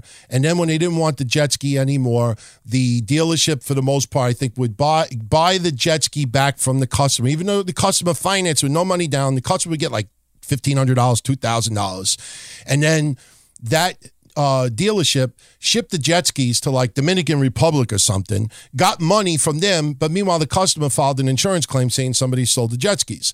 So not only does the customer no longer have to pay for a jet ski that they financed no money down, but they got paid from the dealership. The insurance company paid the bank who did the loan. Meanwhile, somebody in Dominican Republic, hey, cool, jet ski is riding a stolen jet ski. Everybody got paid. So me, I'm an insurance broker. I've been an insurance broker since 1998. So at the time, all of a sudden, I got customers coming in. Hey, how you doing? I want to get jet ski insurance. Hey, how you doing? Hey, I want to get jet ski insurance. So I insured a bunch of people. Then all of a sudden, the FBI shows up in my office like a month later. We got to talk to you about some jet ski purchases, insurance policies you've written. I'm like, yeah, no problem. Now, me, I'm not a rat. I don't rat people out. But at the same time, I don't know what the fuck is going on. You don't mess around with the FBI. I don't care who's in charge of it, you know, fucking Comey or anybody else. You don't fuck around with the FBI. So they came in, they wanted to see the policies that I wrote, and I just showed them the applications. And at that time, none of my customers filed claims. So I did not have to worry. None of my customers did anything shady. So the FBI, they're like, okay, you know, everybody's fine. I'm like, look, you know, my customers not going to have problems, are they? You know, no. We just want to make sure that there was no fraud here. Now, at that time, we didn't know what was going on. They came in, they saw, they left. None of my customers ever had a problem, except for one. About maybe 3 months later, it is now the winter time. I had a guy come in, want to insure 2 jet skis. And now, what I think happened in hindsight was he bought this around the winter, getting a good deal, planning on using these in the summer of next year and maybe doing the same thing, the fraud. But then once people, you know, started getting busted for it, he wanted to get rid of these jet skis as quickly as he could.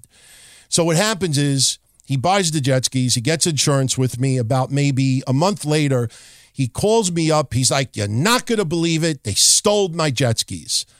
Now, at this time now, I know, you know, shit is going on. I'm like saying to myself, okay, yeah, I believe that. So the bottom line is that the guy ended up trying to commit fraud.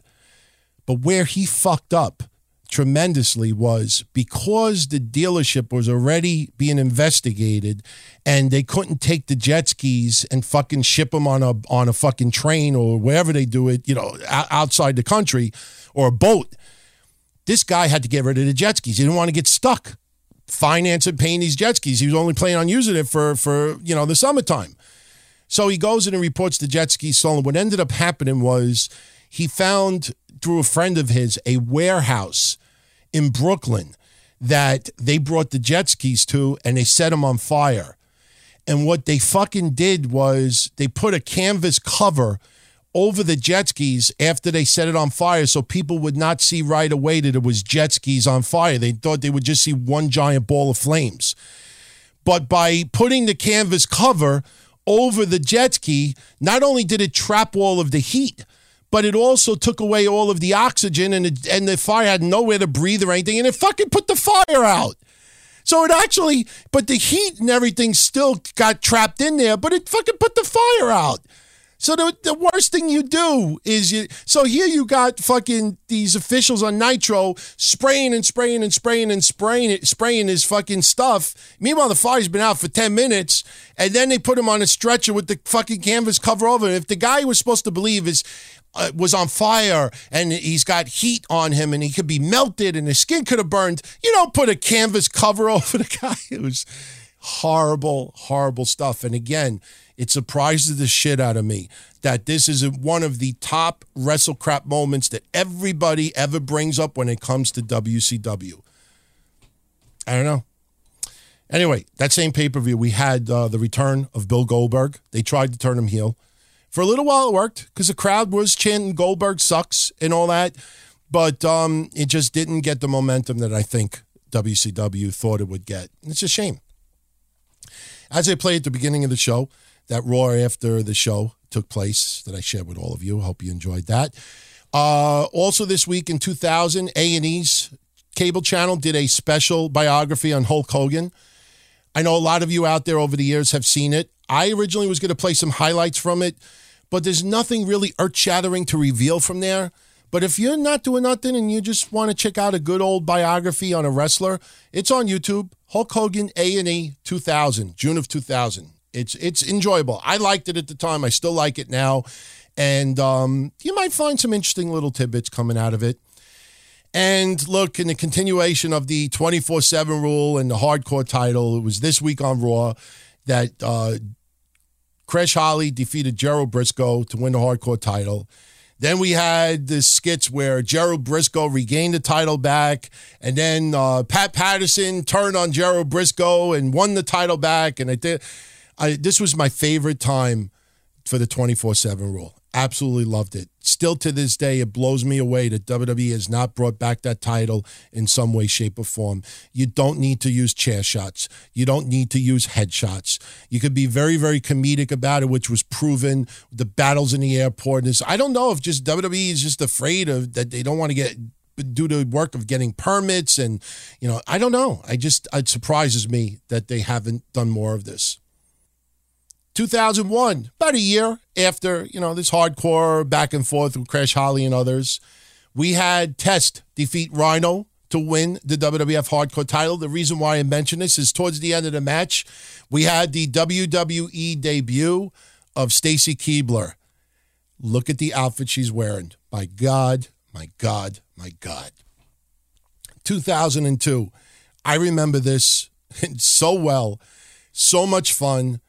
And, you know, anytime I tell stories, it usually involves people that are alive. So people will back up everything that I say. In fact, even as a gag, I just put on social media copies of the legal letter that I got from WWF in 2005, threatening to sue me because of the ECW stuff with the bus trip. And that's when I went and bought the trademark for Eastern Championship Wrestling. I even got commended from their legal department telling me, you know, hey, you did everything the legal way, the right way. You could promote it. And I even asked her, is it okay if I do this? Okay, I do that. And instead of me getting thank yous and appreciation from some involved with Hardcore Homecoming, you know, because that Mike Johnson little bitch, he had to have the bus trip all for himself. I was like, you know, fuck you. Todd Gordon threatening to sue me for a trademark that he abandoned. Fuck you. But go back a couple of years, 2002. XPW is starting to arrange coming to the Northeast. I started working for XPW, and we're basically, you know, getting the feel for Philly and, you know, trying to figure out places that you could push the tickets and advertise stuff, see who was receptive to it. There were a lot of people that were against XPW coming to Philly. I mean, I remember Slash, as much of a cocksucker he was, we went to malls and all these other places for countless months, trying to work out deals where we could sell tickets and things like that. You have no idea how much behind-the-scenes stuff work was going on. But even before that, MLW had their first ever event in the ECW arena. They called it Genesis. And sitting, you know, 3 rows back was myself, Timmy Arson, God rest his soul. I get to shout him out later, which makes me happy. Put a tear in my eye. Myself, Timmy Arson, Matt Zombie, Brian Damage. We're sitting ringside, and we're watching this. Had a great time. It was cool to see Prince Nana, who I actually was friendly with for years. And my apologies, Prince Nana, if you're hearing this for the credit card stuff. You know, there was no fraud. It was just he hooked me up with a credit card company that turned out to be the Drizzling Shits. That's all I'm going to say. But it was funny because during the match, if you listen to it closely, the last time I saw it was about 15 years ago. I don't know if it's been edited out since, but when Vampiro had his match, I don't want to get into any, you know, behind-the-scenes stuff with it, but let's just say that Matt Zombie and Vampiro had a little bit of a friendship. And during the match, especially Matt Zombie and Brian Damage more than anything, and I know Brian Damage still writes columns. You could ask him. He'll tell you 100% legit. We're chanting, Oxycontin, Oxycontin, Vicodin, Vicodin, Percocet, Percocet. And at one point, you actually will see Vampiro do a smirk towards Matt Zombie's way. Like, all right, shut the fuck up. I get the joke, shut the fuck up. But it was funny, funny shit. Now, in hindsight, I kind of feel bad. But if you actually watch it, just listen closely to the crowd, you will hear chants, that is us. Not proud of it.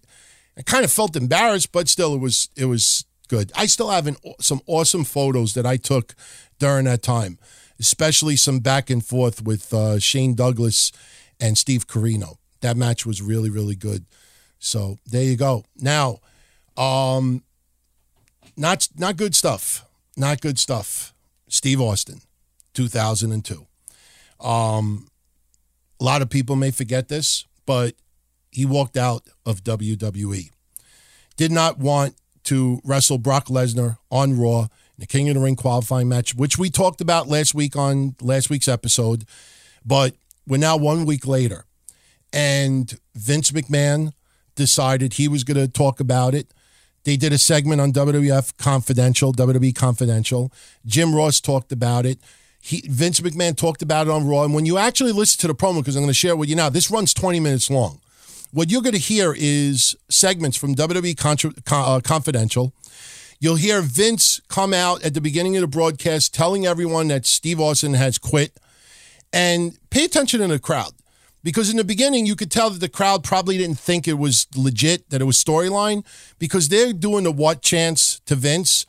And at one point, I think they definitely realized that this was not a storyline, that Steve Austin legitimately quit, and they stopped the what chants. And you could tell that the crowd really, really understood what they were hearing was different. It was real. And then towards the end of the broadcast, they were teasing that Steve Austin did, in fact, show up.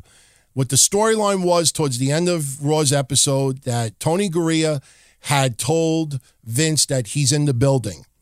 And Vince, towards the end, thought that the he that was being talked about was Steve Austin. So at the very end, and I remember this at the time when it went down, when they were teasing that Steve Austin was in the building, that's when we all started thinking, okay, this is bullshit, this is bullshit, this is bullshit. But then someone came out, and his promo actually is pretty legendary as well. So here you go. Here's how it went down this week in 2002. Steve Austin walks out of the WWE. And once you were done with this, it's not over regarding the problems of Steve Austin. Something else took place. I think a lot of people forget that it was within 1 week of him walking out of WWE. Enjoy.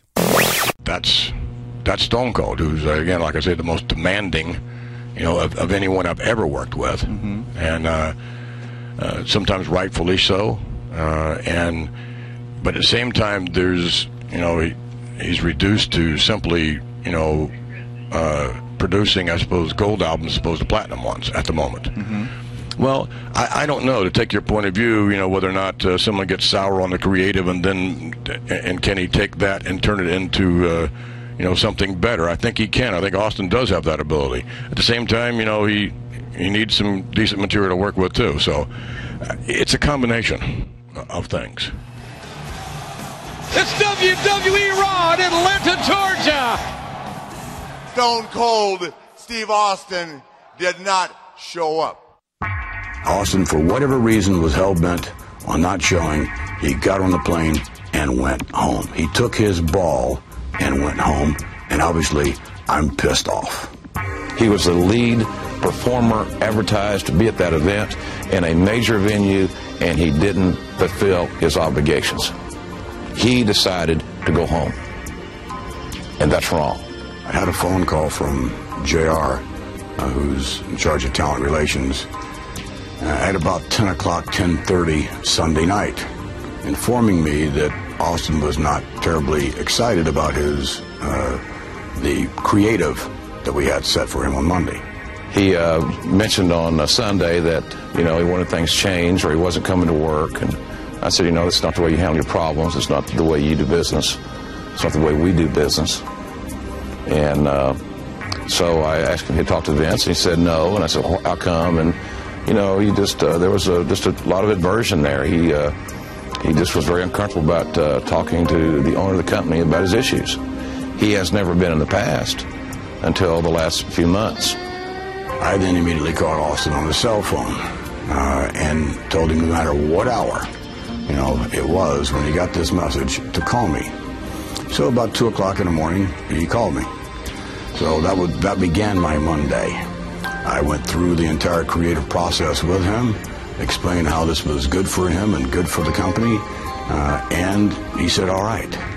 So in any event, not that I needed his approval, but it's always important when you're working with talent for them to buy into what it is you're trying to do, because they feel a lot better about it. They feel a part of the creative process, and that was what I attempted to do and thought I had done.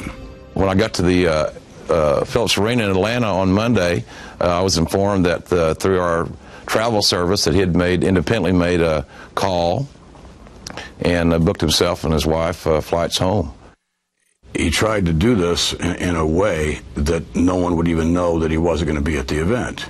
At that point, I started calling him again and left several messages and finally got through to him, and I think he was boarding the plane because I heard the flight attendants talking with him and how you doing, and I heard him sitting in a seat. And so, we had a very frank conversation. He made a mistake. He screwed up, and he had no business going home. I did most of the talking in that conversation. The other conversations he and I have had over these issues the last 2 or 3 weeks, he's done most of the talking. And I'd listened long enough. He had done this once before, and both myself and JR and others had the conversation, you can't ever walk off the job like this. That's the only unpardonable sin, perhaps, that there is in our business, because fans are expecting to see you. I don't know why that someone that could be the biggest name in the history of sports entertainment say, I'm not going to come to work, I'm going to turn my back on the people that have helped me because I'm pissed off, because I'm unhappy, because I just can't take it anymore. You win here as a team and you lose here as a team, but you don't just turn your back and say, I'm not going to do this, I'm going home. It'd be like John Wayne becoming a coward in a big fight. You never saw it happen. You never see it coming. And I didn't see this coming. And it hurt me. So, you know, most people probably won't keep it down about that, because I'll be back on TV Monday night kicking ass because I love my job. With or without Stone Cold. Would it be better if he was there? Yes. Stone Cold ain't going to be on Raw Monday night. Stone Cold ain't going to be on Raw again, as far as I know. Well, JR, I know this has been an emotional week for you. No more Stone Cold Steve Austin. At least that's the way it appears. We'll find out the real story next. We'll do it now, all right? Not now. Just take it easy. No, man. Kevin Nassing has got a plan. What could that mean? What do you mean? He's got a plan, JR. NWO plan. Well, ladies and gentlemen, here comes a man that, in a no-holds-barred matchup 1 week ago tonight, regained complete ownership of the WWE in a real bloodbath against the Nature Boy Ric Flair.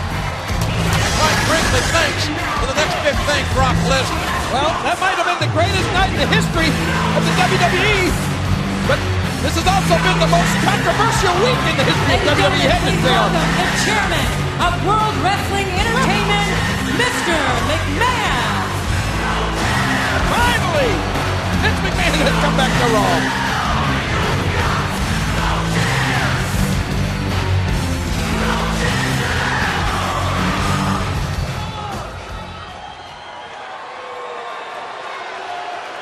We're about to get the real story, JR. Ever since last Monday night, the question that seems to be on everyone's mind is Stone Cold Steve Austin really gone? Sadly, the answer to that question is yes. Wow. I know I don't like it any more than you do. The other question on everyone's mind is, one day will Stone Cold Steve Austin be back in action in World Wrestling Entertainment? That's the question. I sincerely hope so. Quite frankly, I really don't have the answer to that question, and I'll tell you why.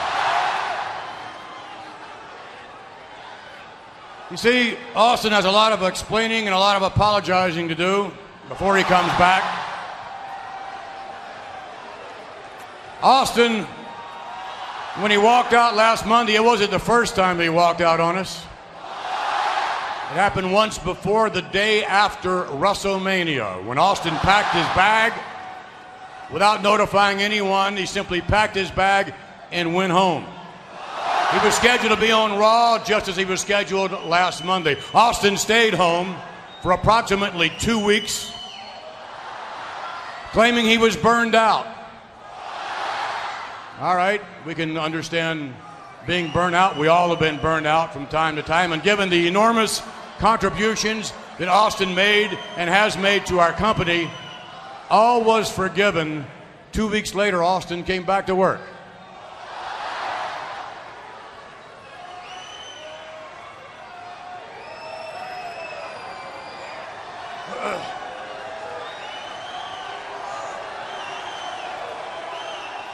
Nonetheless, in my mind, Austin owes an apology for walking out to every superstar in that locker room. Austin owes an apology to the company he helped build. Austin owes an apology to each and every one of you for walking out on you.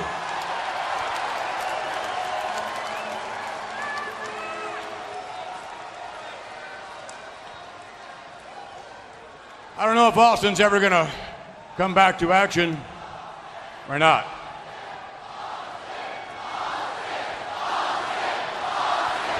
I don't think you can tell, JR, that the fans want him back.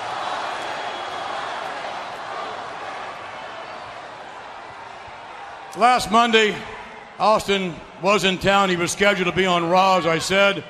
Any number of us attempted to speak to him on his cell phone. He refused to take our calls until finally, after repeated attempts, Austin took one call. That was from that man right there. Austin's friend, Jim Ross. JR pleaded with Austin, since you're in town, don't walk, simply just come to the arena, sit down and discuss your grievances as a man. Austin didn't do that. JR's plea fell on deaf ears. And quite frankly, Austin's actions, both personally and professionally, are certainly uncharacteristic of the man we all know. Nonetheless, Austin, as an adult, should and will be held accountable. We have to move on as a company without Austin. And move on we will. We have to. We have no alternative. We'll develop new stars, new matches, new concepts. Even this Sunday's King of the Ring winner will automatically face the champion at SummerSlam. Austin is gone, but clearly Stone Cold will never, ever be forgotten. I know that in Austin's heart, he wishes every superstar in the locker room well. He wishes all of you well. I know Austin wishes even the company that he helped build well. So Steve, tonight, wherever you are, I'd like to say on behalf of all the superstars, some of whom are riding your coattails for the trailblazers you made, I'd like to say, Steve, to you, on behalf of the company that you helped build, on behalf, Steve, of every single fan that you entertained throughout the years all over the world, on behalf of all of us, Steve, I would simply like to say thank you. Thank you, Stone Cold. Thank you for the memories. And we are back live, ladies and gentlemen, here in Oakland, California. Mr. McMahon has made his way to the ring, and apparently, from what we are led to believe, Stone Cold Steve Austin is arriving or is about to arrive here in this arena. Let me have a beer. Let me have a beer. Let me have a beer. Come on. Vince wants a beer. Come on, you idiots. Stone Cold wants a beer. They throw 50 of them up there. This beer is not for me. It's for somebody else.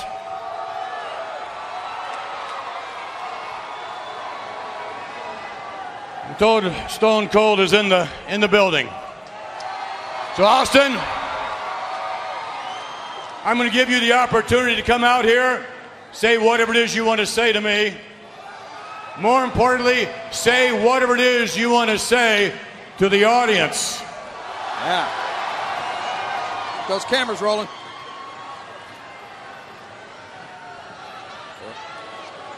We're live. Anything can happen here. Come on, Austin. I'll make this audience wait any longer than they have all night.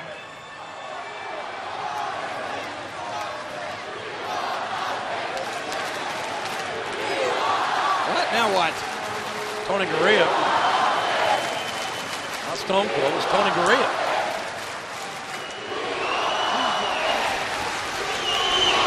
What did he say? The he you kept talking about is not Stone Cold? Then who the hell is the he you were talking about? What? Oh my God! I don't believe it! People's champion, The Rock! The Rock has come home! What? Can you believe this ovation? Can you believe this reception?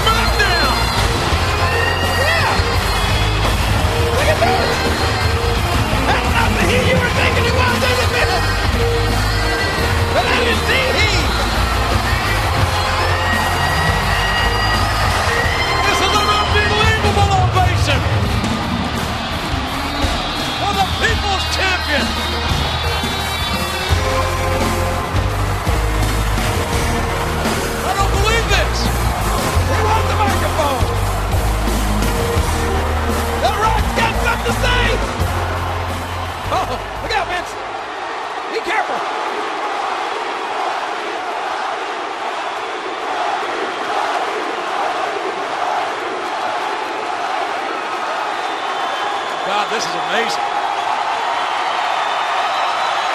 That's a good shot, but a rock on rock.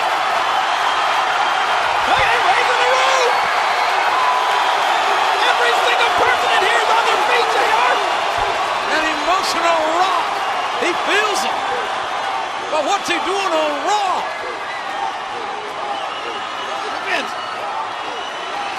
Finally, a smile comes back to the face of Mr. McMahon. Uh-oh. There ain't no love loss between The Rock and Mr. McMahon, as we all know.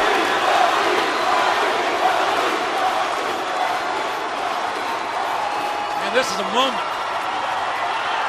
Finally, The Rock has come back to Oakland. It's The Rock.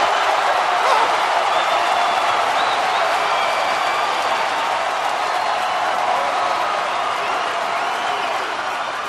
Mr. McMahon, what's wrong? You look a little surprised.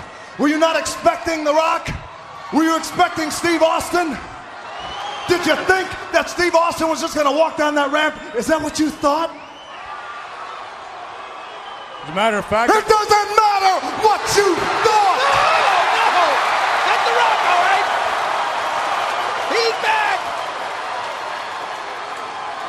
Because you see, what you're bound to realize, it was not Stone Cold Steve Austin that came walking down that ramp. No, no, no. It was a living full Brahma bull. Jabroni eating, pie beating, eating. The Rock says he's walking fast, whooping ass. People chant The Rock! He beat Payne Rock, that's him!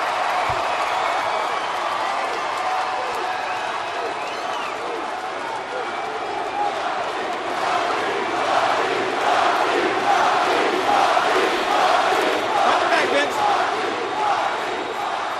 And soon as The Rock is the people's champ, and he came out here to address the people and only the people. You've got 15 seconds to get out of this ring starting now.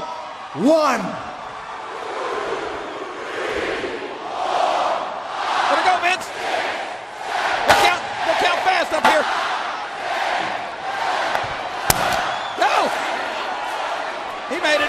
Easy, Rock, you made it.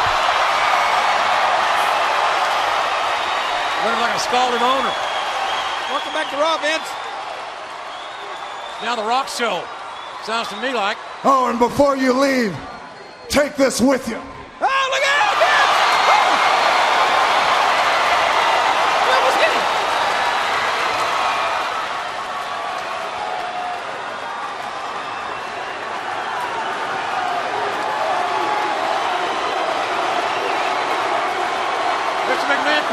His own ring. What do you expect?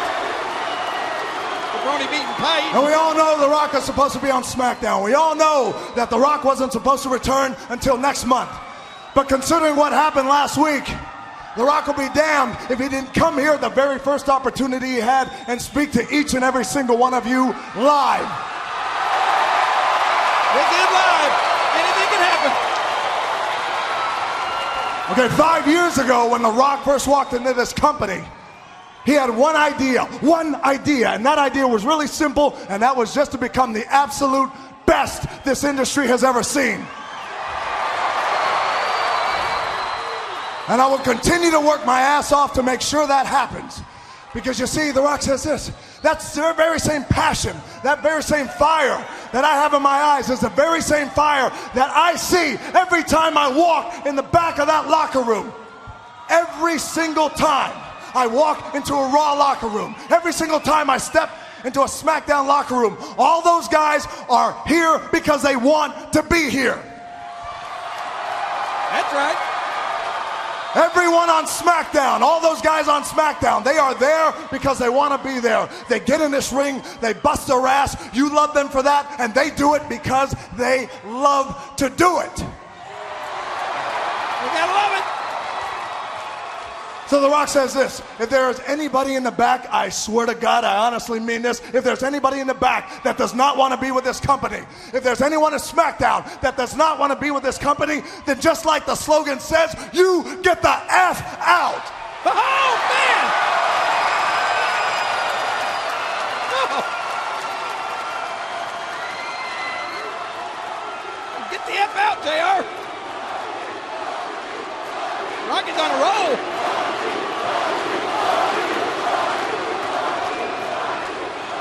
You see, Vince McMahon, if you're really serious about moving on, well, The Rock will do you one better.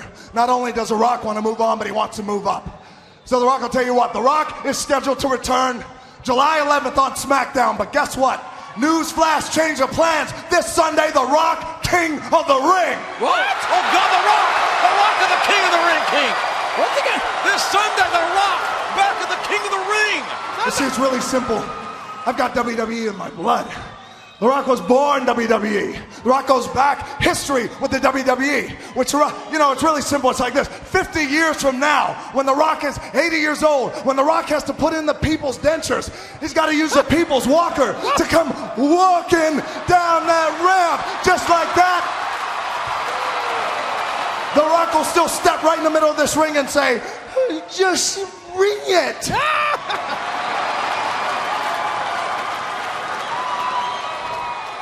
The Rock has WWE in his blood. From his late grandfather, my grandfather, the late High Chief Peter Maivia, who started his career right here in the Bay Area.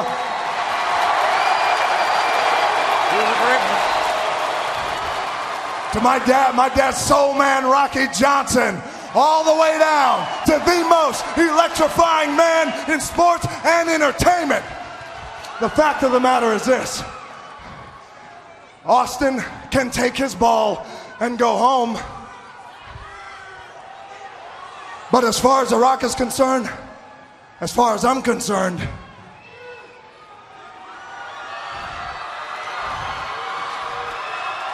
this is home.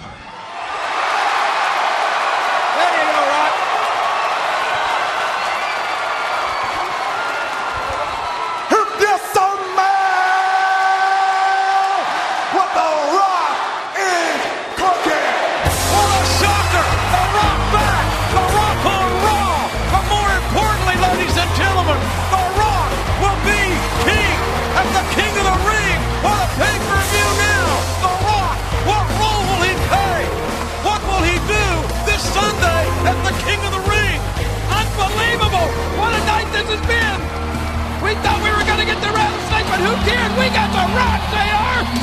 The Rock has shocked the world again! He has come home, as you heard him say! Perhaps the most poignant remarks we've ever heard of WWE superstar make! The Rock is back home! And ladies and gentlemen, The Rock is on his way to the King of the Ring! Sunday on pay-per-view! The problems were not over by a long shot during his time in 2002. Not even a week after what you just heard took place, police officers in San Antonio were called to the house of Steve Austin and Deborah. They were married at the time. And she, when the police showed up, she had a welt on her face. She had bruises on her back. She told the cops that Steve Austin had hit her several times, and Steve Austin fled the scene. And I think what a lot of people may have forgot was that there was a warrant eventually issued for the arrest of Steve Austin. He would turn himself in to police, but that didn't take place for almost 2 months. So just, if you weren't a fan around that time, 2002, just picture Steve Austin abruptly walking out and at the same time being accused of assault. You know, the police officers did verify the bruises and everything else, and he's missing. So it was a pretty serious deal. I mean, look, you look back on it now, thank God there's been no other claims, you know, since then. Yes, the infamous interview I did with Tess Broussard, I'm still friends with her personally. That caused him to not only fucking ban me from any access to his social media, but he is irate of the interview that I did with her at that time. You know, we'll revisit that interview one day, but let's be honest, since then, there's been no alleged incidents on behalf of Steve Austin. I have heard nothing but good things about the guy, and people do learn, people do grow, people do, you know, make for their mistakes. You know, we don't know, you know, what stress the guy was. I'm not saying that stress or painkillers or drinking or anything justifies any of this, but still, over the years, I mean, he has turned his personal life, it seems, around. You can't discount that. But still, since it is news, and since it is history, and since this is a history show, we're covering it. So to wrap up 2002, another little incident went down. Any of you remember Jim Cornette spitting in the face of Ed Ferrara?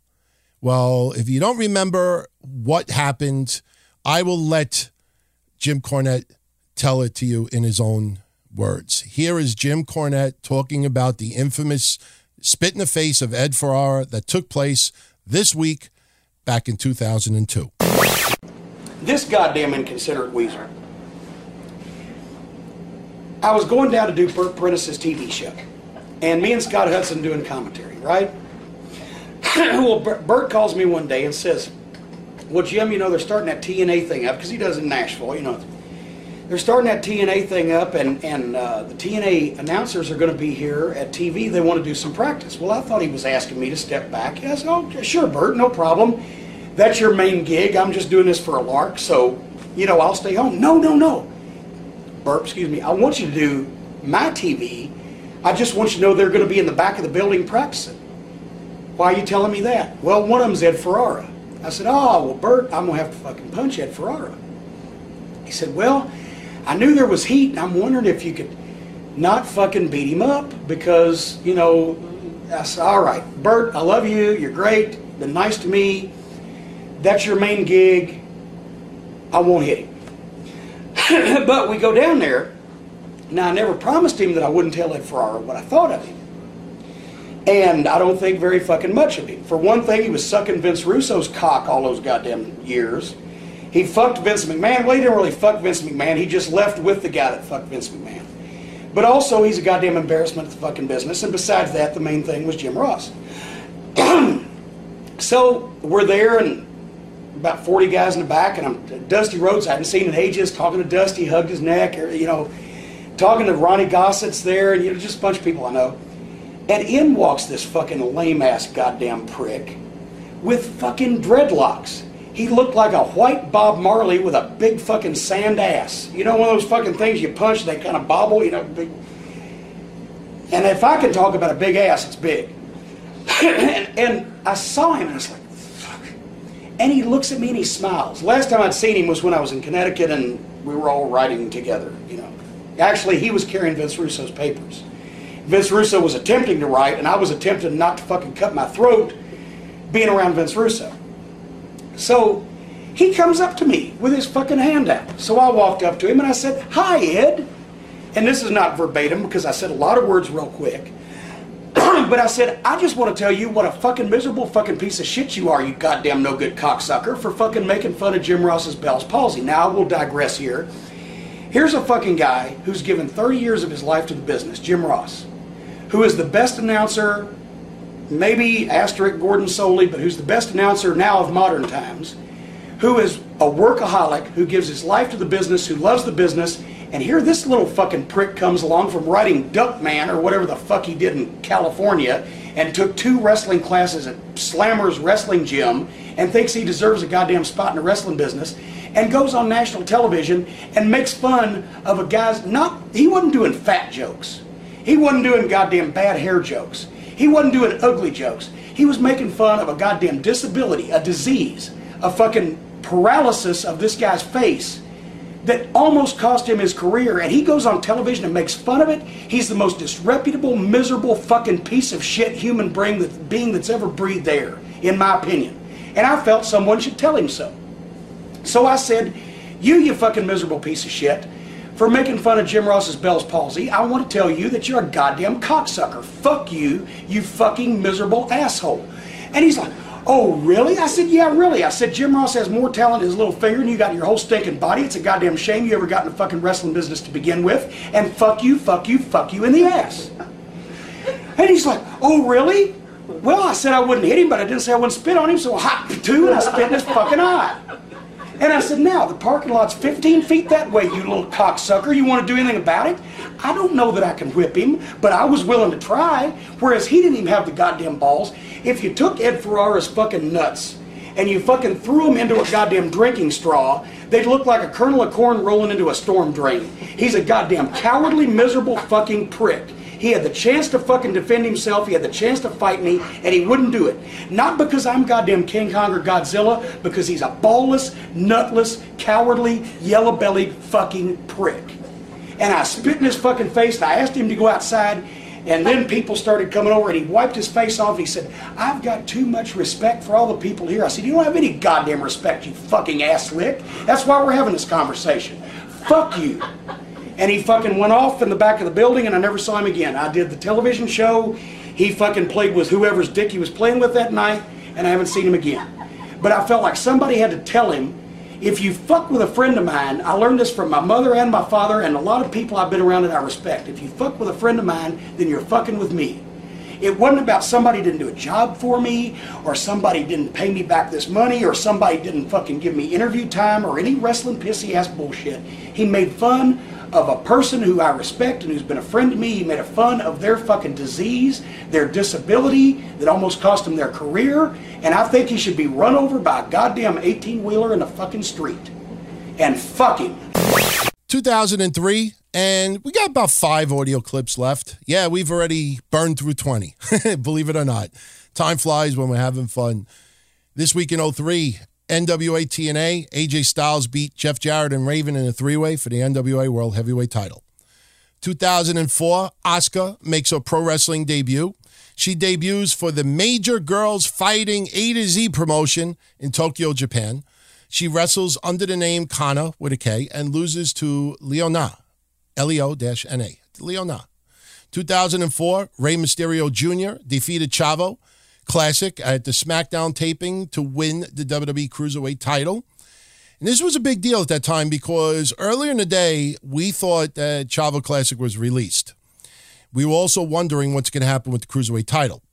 It ends up that Chavo Classic works SmackDown, wrestles Rey for the Cruiserweight title, and loses to Rey. Following SmackDown, he was officially released. Reason why he was released was because he had missed a couple of house shows when needed as Cruiserweight champion. Behind the scenes, Chavo Classic was very annoyed at the recent storylines that were being thrown his way, trying to do a lot of comedy with him. At one point, they wanted him to come out dressed in women's underwear. And when he got released, take notice that Chavo Jr. and Eddie did not fight it, defend it, stick up for Chavo Classic. And finally, when he did get released, he claimed that the reason why he missed those house shows is because he was kidnapped and drugged. I don't think anybody believed that, so there you go. 2005, ECW presents One Night Stand for the Hammerstein Ballroom. It was absolutely awesome. I mean, it was just one of the most popular WWE pay-per-views of all time. I mean, the first ECW One Night Stand was really, really a load of fun to see and witness. 2006, I think, took it to a different level because of what went down with RVD and John Cena and a few other things. And yes, we will highlight that match momentarily. But before we do that, let's talk about 2005. This was ECW's rebirth in the WWE. Yes, this is before their TV debuted 1 year later. This, keep in mind, was the same weekend as Hardcore Homecoming, so there was some ECW talents that did not work this show. But in case you want to hear some of the match results that'll bring back some memories, the Dudleys over Tommy Dreamer and the Sandman, Mike Awesome over Masato Tanaka, which was excellent, Chris Benoit over Eddie Guerrero, Sabu over Rhino, Rey Mysterio over Psicosis, Super Crazy over Tajiri and Little Guido in a 3-way dance, Lance Storm over Chris Jericho. And they had little skits and everything as well. It is really, if you've never watched it, watch it. The crowd makes it even that much more fun. But the match between RVD and Cena 1 year later just took it to a whole different level. But before we get to 06, let's close out ECW 05 One Night Stand with a little promo that Paul E. cut at the very beginning of the show.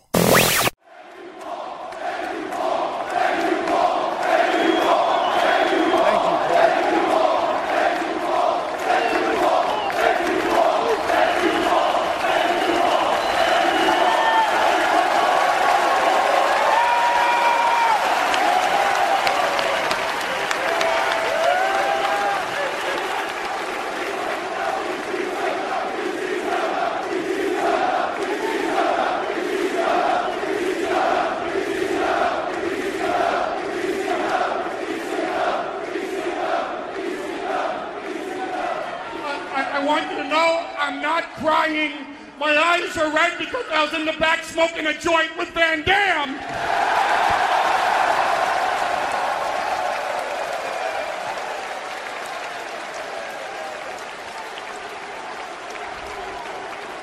I haven't needed my heart to thank Todd Gordon for giving me the chance to be creative and to book for you crazy bastards. I haven't needed to thank that man Ron Buffone and his partner Charlie Brzee for sticking with us and sitting in a TV studio and building that TV show for you.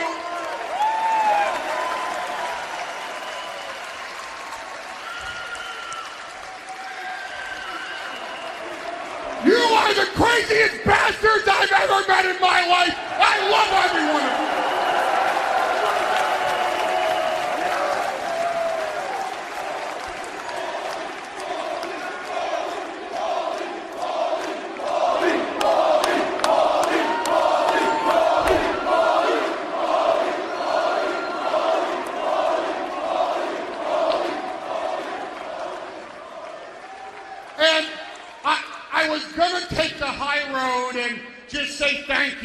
And leave.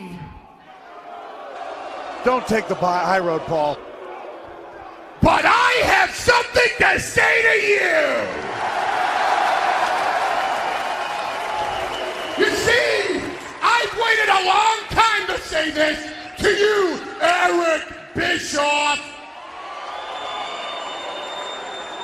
But in case you don't notice, it's not Paul Heyman with his tail between his legs going to a WCW pay-per-view.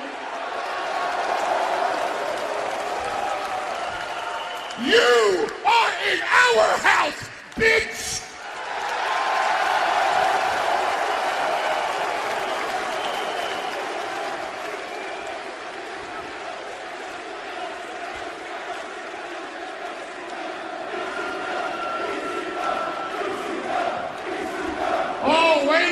Wait a minute. Hide your wives. It's Edge.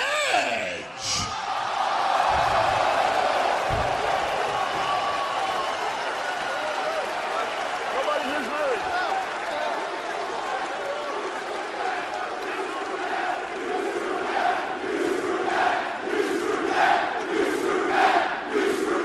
Edge. I know nobody with a written promo has the balls to say this to you. But I have two words for you. Matt freaking Hardy!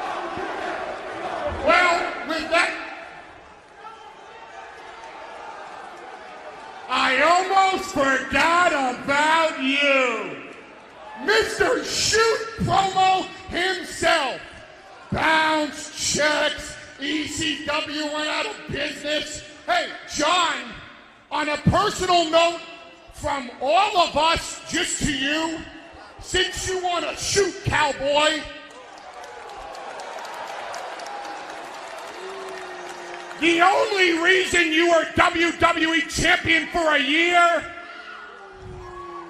is because Triple H didn't want to work Tuesday.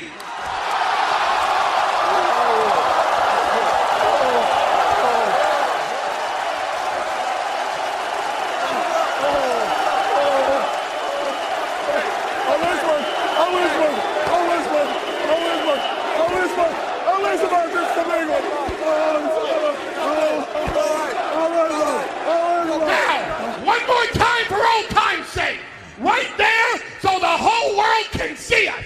This ain't WCW. This ain't Monday Night Raw. This ain't SmackDown. This ain't even WWE. This, my friends, is ECW.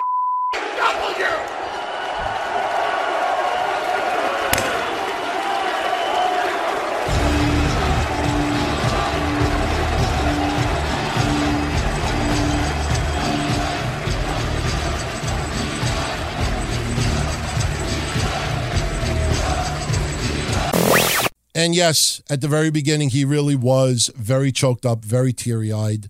I mean, it felt like he was finally getting the acknowledgement that he felt, maybe not consciously, but subconsciously deserved for all of the years of hard work, losing sleep, stress, just all the problems that he went through trying to make that company succeed.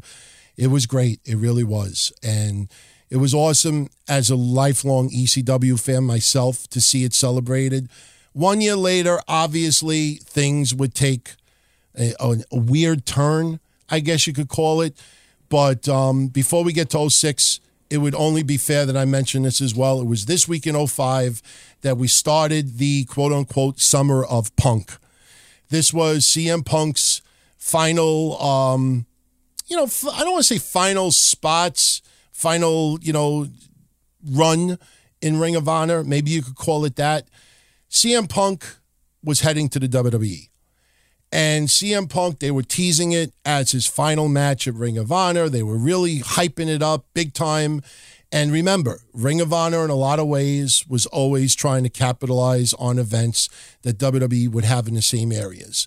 All right, you would see WrestleMania is a perfect example of that. So we have ECW weekend, the Hardcore Homecoming, One Night Stand. They're having Death Before Dishonor. And the difference is that they did it in Morristown, New Jersey. So I think they would have drawn excellent anyway. But, having these other events, in the air at the time, I think helped them as well. But it would end up that CM Punk would defeat Austin Aries to win the Ring of Honor World title. So the idea that was his last match was a little bit of a tease. And he would go on to hold the title for about 2 months. A lot of little controversies at the time, didn't want to defend the title, was trying to work around. He even signed his WWE contract on top of the Ring of Honor World title. And he would then, after all of this, go to WWE. So for the next couple of months, for CM Punk fans and Ring of Honor, it was truly the summer of Punk. So now we get to 2006. Two things happened with WWE and ECW. First, the highlight. They're both highlights for me. I know for a lot of people, they're like, what the fuck? But first, let's talk about it. ECW One Night Stand returns to the Hammerstein, New York City, for the second year in a row. Now, the two matches that made it for me was Mick Foley, Edge, and Lita over Terry Funk, Tommy Dreamer, and Beulah. I mean, it was just Extreme Rules. I mean, just everything that went down in that match was hardcore. It was brutal. And it was entertaining as fuck. And it was cool to see Beulah back. But the match that people will always, always talk about is Rob Van Dam defeating John Cena to win the WWE Championship. Extreme Rules match. Now, after these one-night stands, WWE would start doing an annual Extreme Rules pay-per-view that is still going on today. But this week, ECW One Night Stand in 2006 was important because this was right before the launch of their TV show on Sci-Fi. And that would take place this week as well. But let's just do one at a time. First, I want to give you audio highlights of Rob Van Dam versus John Cena. Now, I'm not going to lie to you. This audio runs about 20 minutes. It is the second longest clip for this episode. I was going to edit it down to 10 minutes. But the crowd made it so fun to listen to that I really had a hard time editing it down even further. Now, some of this is edited, but it gives you just the overall scope of the match itself, how the crowd reacted to it. And it's just one of my favorite moments ever in WWE. So enjoy. John Cena must feel like a Christian going to the line. Yeah, you know what? You got the feeling maybe John Cena's playing with them right now.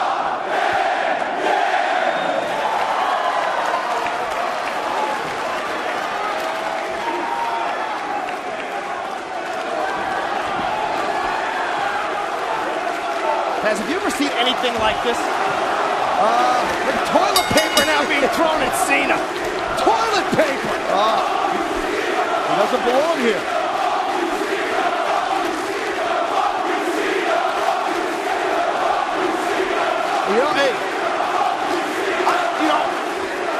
By the way, those orange extremist, that is toilet paper. TP, as they say in the street.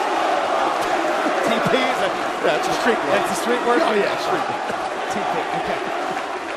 Van Damme's loving this. He's got the 12th man. Well, maybe... well, 2,500 of them. You gotta wonder if this is gonna have an effect on John Cena. I mean, he's gotta rent space in his head, you know what I mean? Got to. I don't care who you are, Taz, that's gotta get you. Throwing toilet paper at you. There is a big fight atmosphere here at ECW One Night Stand for this historic matchup. The WWE Championship being defended in an ECW ring for the first time ever.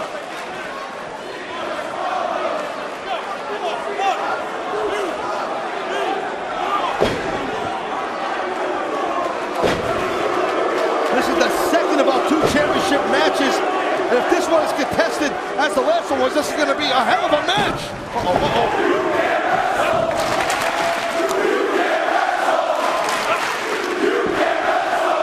I'll tell you what, this audience... Hold on, cover, clean up, suplex, one count on it. This audience just might be getting a Cena, there's no doubt.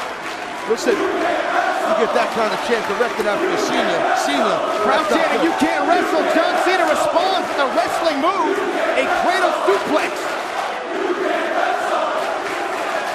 But John Cena may not want to fall into the trap of trying to answer these ECW fans. I know, I gotta tell you, Cena can't wrestle, but he sure as hell can fight. He's a tough cat, I'm telling you, but Van Damme, I don't know, man. My opinion, I'm going with Van Damme here. I'm rooting for him all the way. Above seven.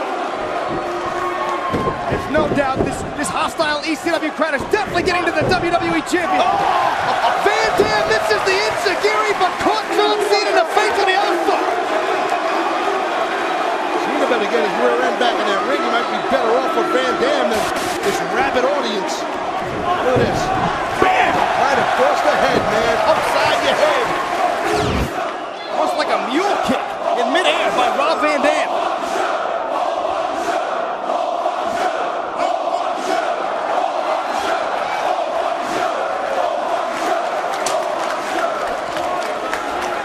In comes the WWE Champion, John Cena. With this nose-to-nose, champion and challenger talking smack. I'll tell you, I don't know if RBD wants a brawl with Cena and mix it up with him. We gotta see if the Cena could throw hands. As can Rob, though. I'm not sure if RBD wants to trade fists, though, with John Cena.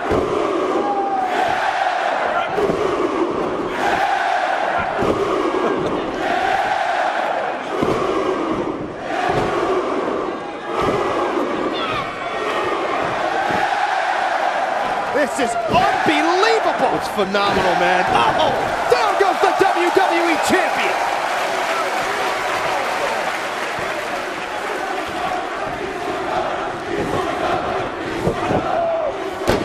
Nice power slam with the leg cover.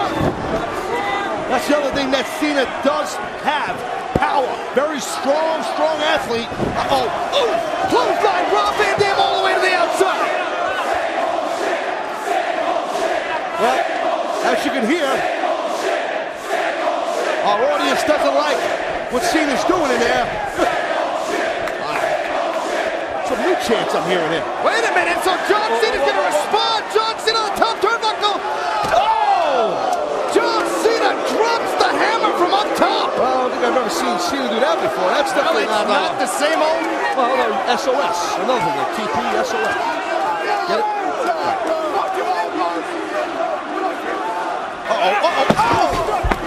Cena trying to get a little rugged and hardcore, move some furniture out there. Well, John Cena can fight, Taz. We've seen that. I know that. And that's what it's all about, the WWE Championship. But he better be careful, Cena. Throwing body parts. I mean, you know, because Van Damme will come with those feet and those legs and kick Cena's head off. He's got to watch himself. John Cena trying to... Oh, man! Rob Van Damme on the outside with the moonsault press! I was about to say, Cena has to try to adapt to the ECW rules as Van Damme out of nowhere. How the hell do you adapt to a moonsault press on the outside? I don't know, you move. Thanks. You better adapt, or else you're going to Leave New York without your championship. This isn't good for Cena. Van Dam now bringing that table in the ring. Lord knows what Van Dam's got in mind for Cena with that table. Big time support for Van Dam in his house.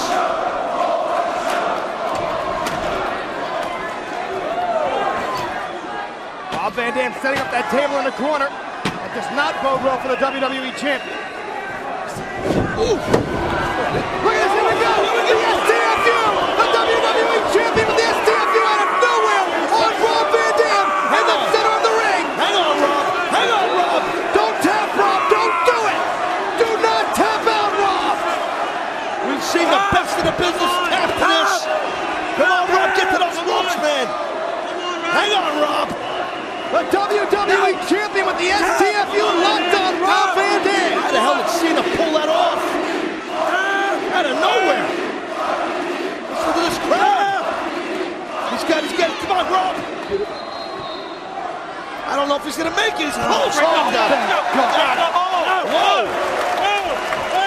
Four. Break the hold, damn it. He's going to break the hold. Oh. Wait a minute.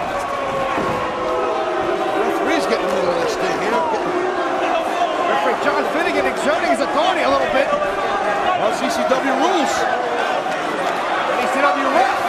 Oh, oh, oh, oh.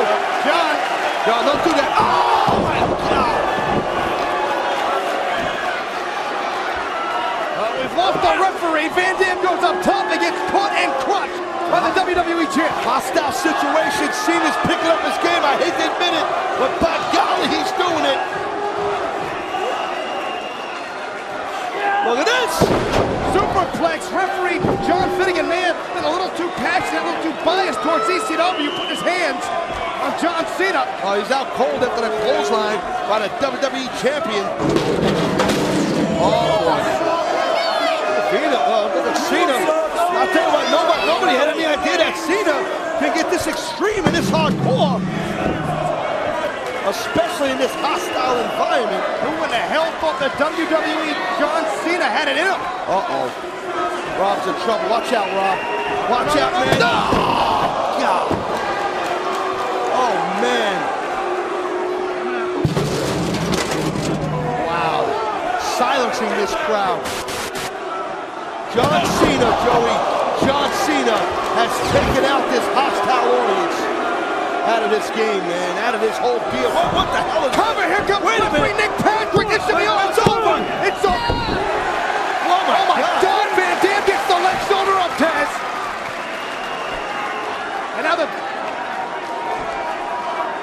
Got another referee. This time it's Nick Patrick of WWE SmackDown. Yeah, okay. Why is there a SmackDown? I guess we got to get some referee in it to get some control. Here we go, if you coming up, Rob Van Dam holding on for dear life. Oh, watch out, oh my God! Wow. What the hell is that? What the hell, wait a minute. What the hell was that? Oh! It's Edge! That's the number one contender for Cena's. Wait a minute, Edge!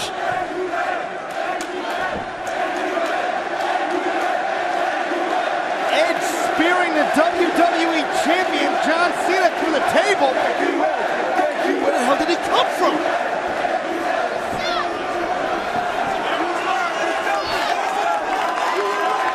I'm speechless. Come on, Rob, go with Rob Hill. Capitalize, we'll take it.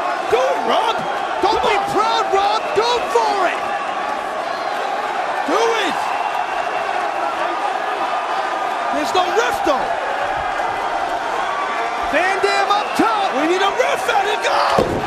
Yeah. Rob Van Dam going from parallel to perpendicular in midair for the 5-star frog splash. Come on, ref, get up, Patrick. Get him up!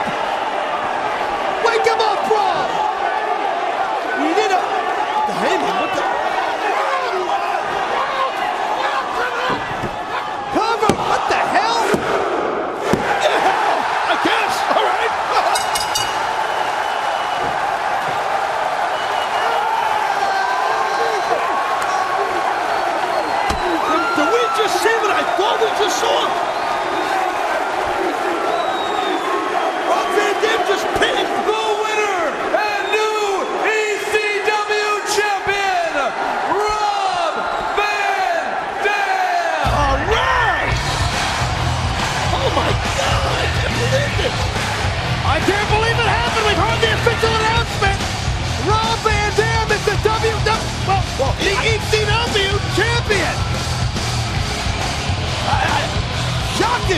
the way it'll happen. I mean, Edge and Heyman coming out here. The bottom line of it finally happened for RVD. Oh, yeah.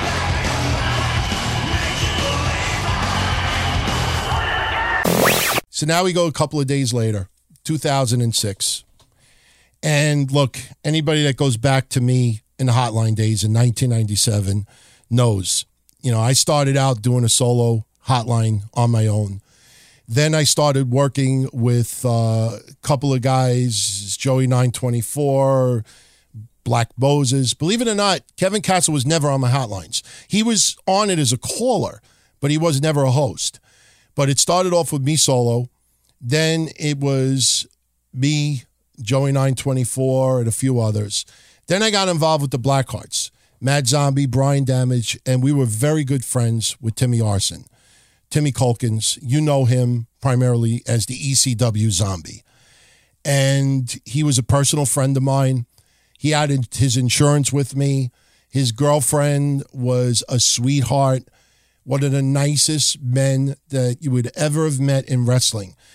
It was so frustrating to see how he was treated in some wrestling companies, especially USA Pro Wrestling.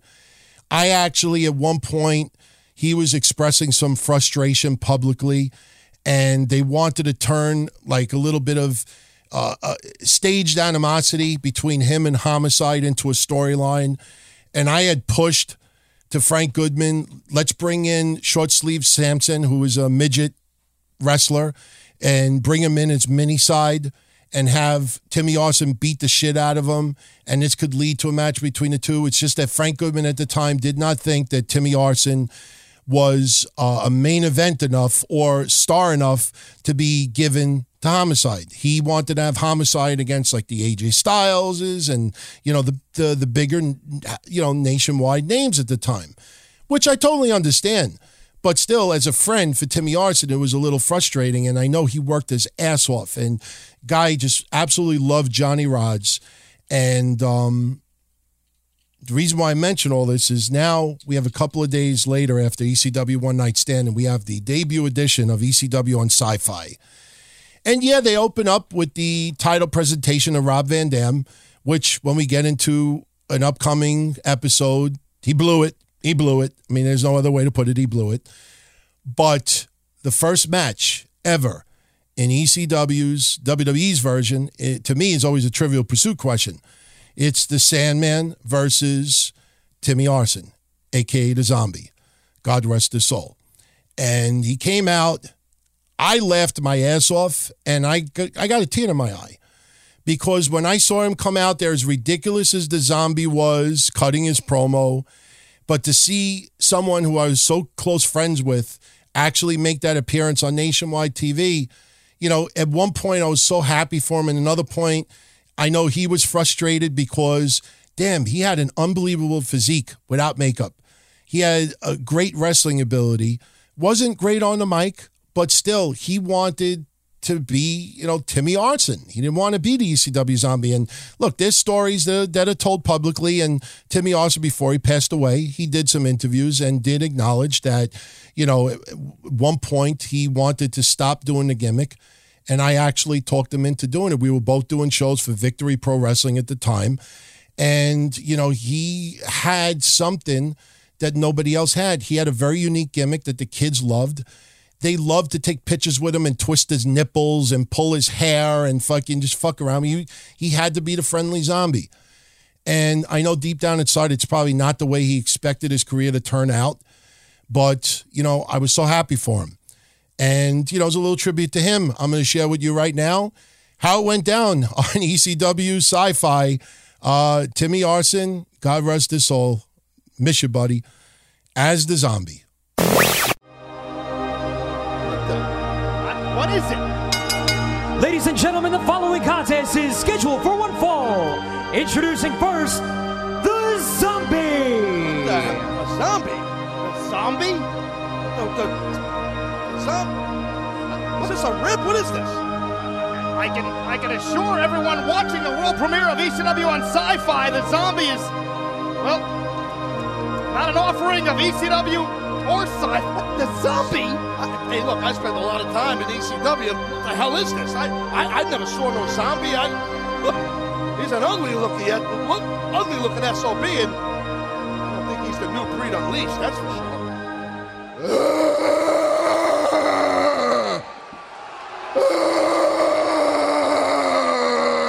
That's riveting right there. What the hell is this guy about? This is laughable. What the hell is that? Alrighty then. This is ridiculous. Well, wait a minute. Well, take a look at this. I'll tell you what, the zombies are like the living dead. Well, you know what? He might get his wish here in a minute. Check out who's in the house, Styles. Well, unless the zombie is impervious to pain, Sci-Fi is going to see the Kitchen Sandman kick your anus, zombie. The Sandman, five-time ECW World Heavyweight Champion. The beer-swilling, cane-swinging Sandman. There is no one, in my opinion, more hardcore for ECW than the one and only Sandman. If you've never seen this dude, folks, let me tell you something. He's not a pretty-looking wrestler, that's for sure. He's blue-collar all the way. Look at that.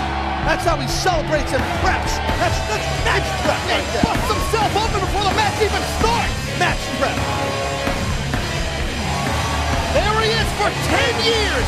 For 10 years before becoming a pro wrestler, the Sandman was in and out of prison for bar fights and spent 6 months in solitary confinement for punching out a prison guard.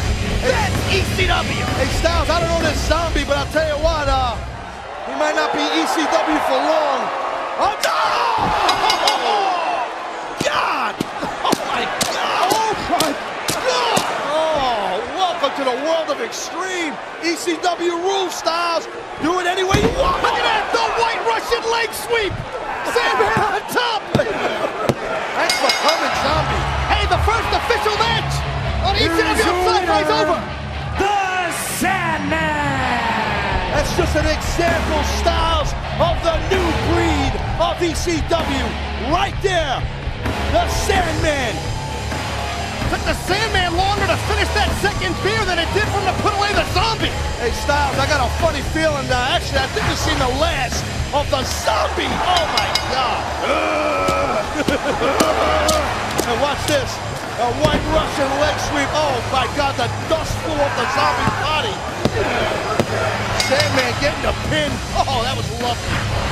And just like that, the hardcore is the Sandman. He's beating the zombie all the way to the back. Hit him again. I love it. Look at Sandman loves it. You're right, it was funny. That is the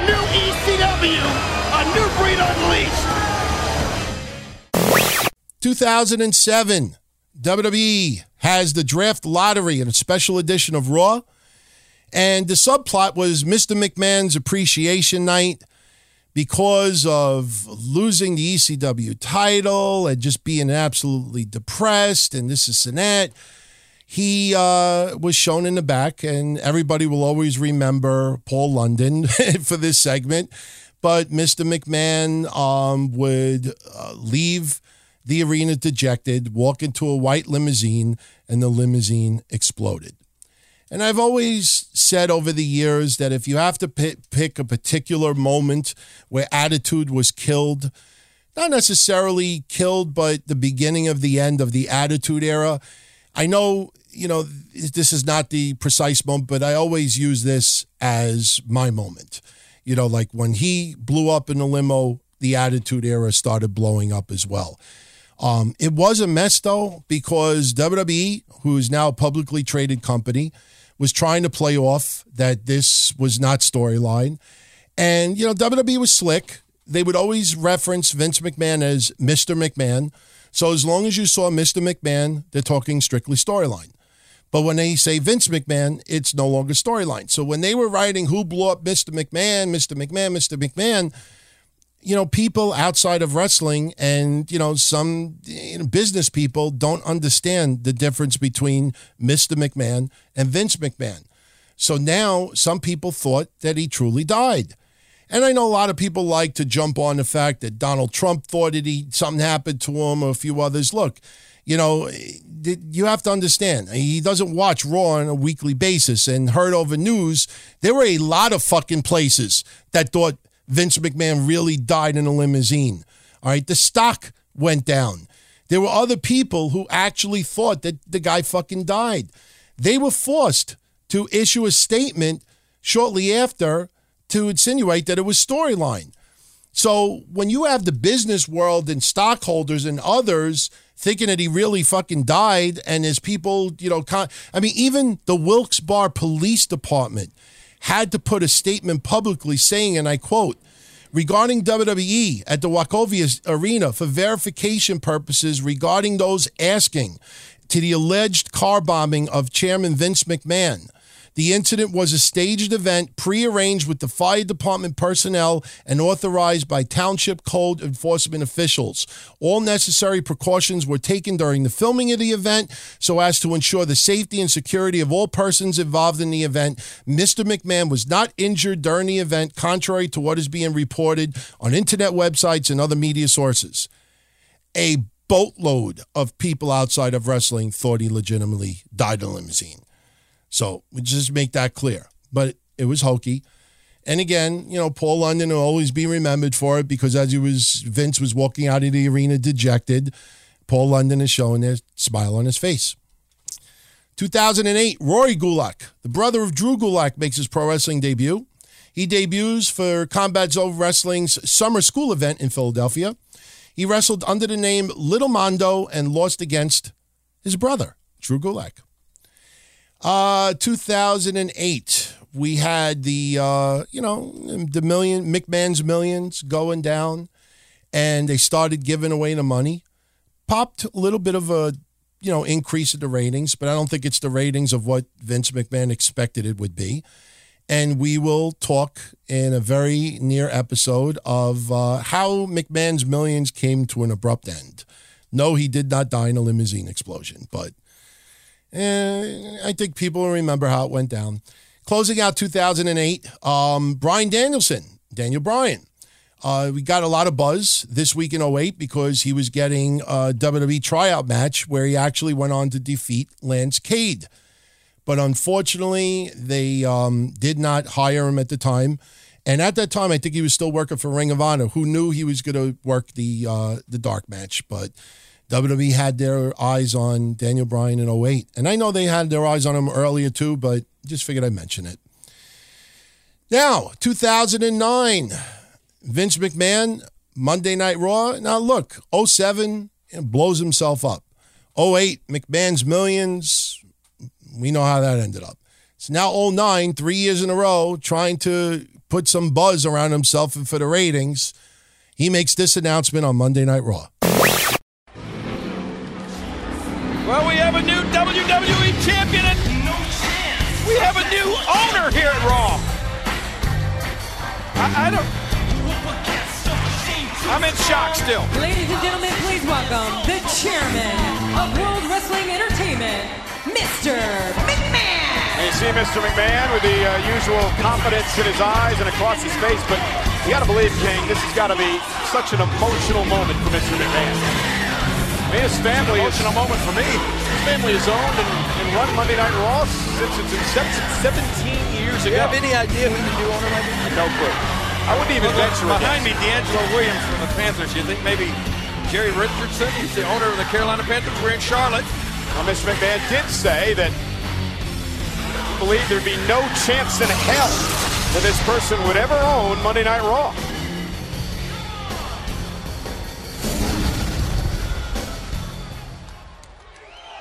This is about to be history made right here. Tonight I come to you with a heavy heart. And I've done a lot of soul searching over the last several weeks. I've had conversations with my family, my friends, and my financial advisors. And at this stage of my career, there's no doubt that I have made the right decision to sell Monday Night Raw.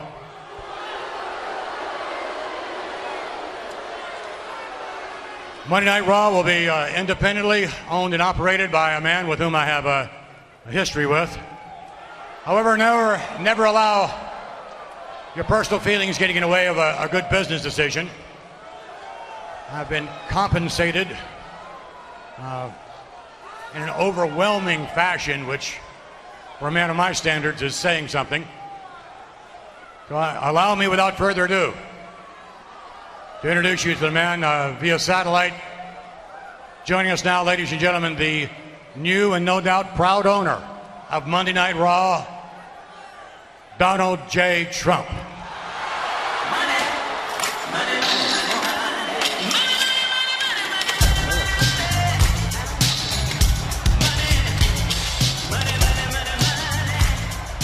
Thanks, Vince. You finally put your ego aside and made a smart business move for a change.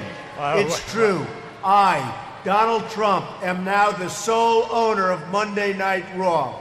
You know, Vince, you never really showed your appreciation for the Raw audience. Never once did I see that appreciation. Well, that's not true, Doc. I'm going to do stuff that's never been done before, never been seen before. People have been watching Raw for 17 years, and they deserve something special. You've made a lot of money off these people. It's about time you give back. Like our president says, give back. No, wait a minute, Donald. I have been giving back, and I've been doing it for some time. And quite frankly, I don't think it's too much for us for the WWE Universe to give back to me. Giving back and... Raw has produced more weekly episodes than any show in entertainment history, and the WWE Universe is the reason why. Well, it's time they got something back. A little appreciation for their loyalty, for being a fan.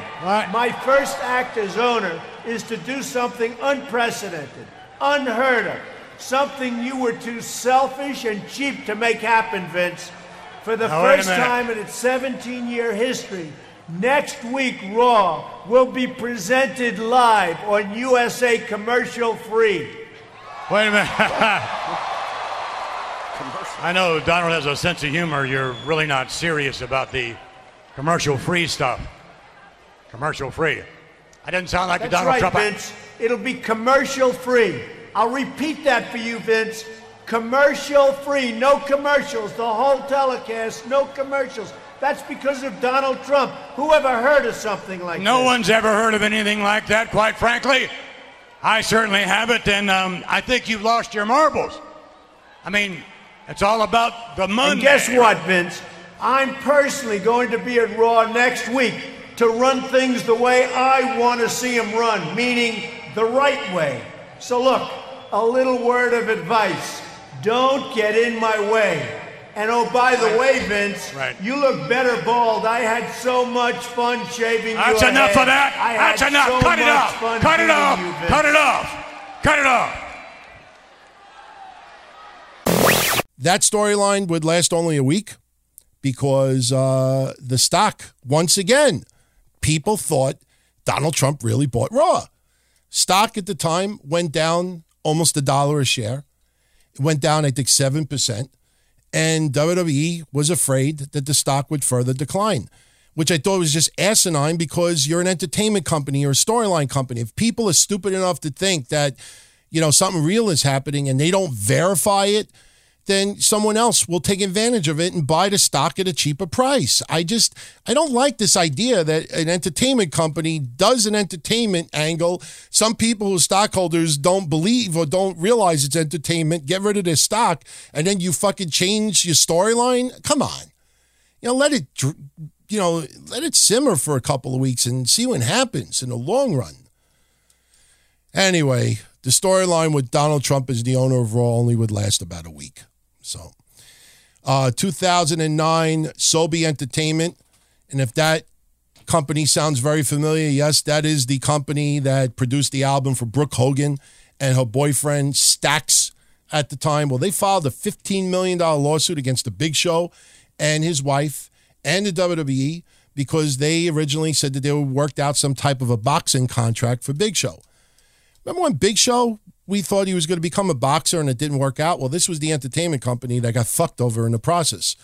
But the interesting thing about it, I actually pulled the court documents to do some research as far as what went down. And again, this case was filed in 2009. Do you know that that case did not finish until July of 2017? And even with that, it was dismissed with prejudice means, which means that because it's dismissed and Sobey dismissed it, it can never be brought back under no circumstances. So that's the definition of dismissed with prejudice means. 2009, you look back on it, you kind of wish maybe he went into rehab. He might still be alive to this day. But it was this week in 2009 that WWE fired Umaga. After failing a drug test, he refused to go into rehab. This would have been his second strike with the wellness program. His first strike was originally because of the Signature Pharmacy scandal in 2007. And it's sad because, you know, Umaga is no longer with us. So 2009 as well, this week, at that time, Chris Jericho taped a 5-part series for VH1 called The 100 Most Shocking Moments in Music History. Some people might mix that up with the segment that Mark McGrath did with VH1 back in 2001. It is totally different.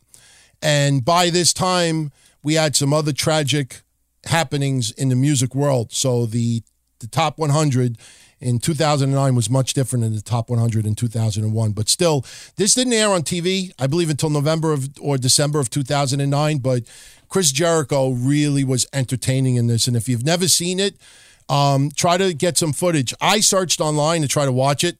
VH1 had it on their website for a very long time, but for some reason took it down.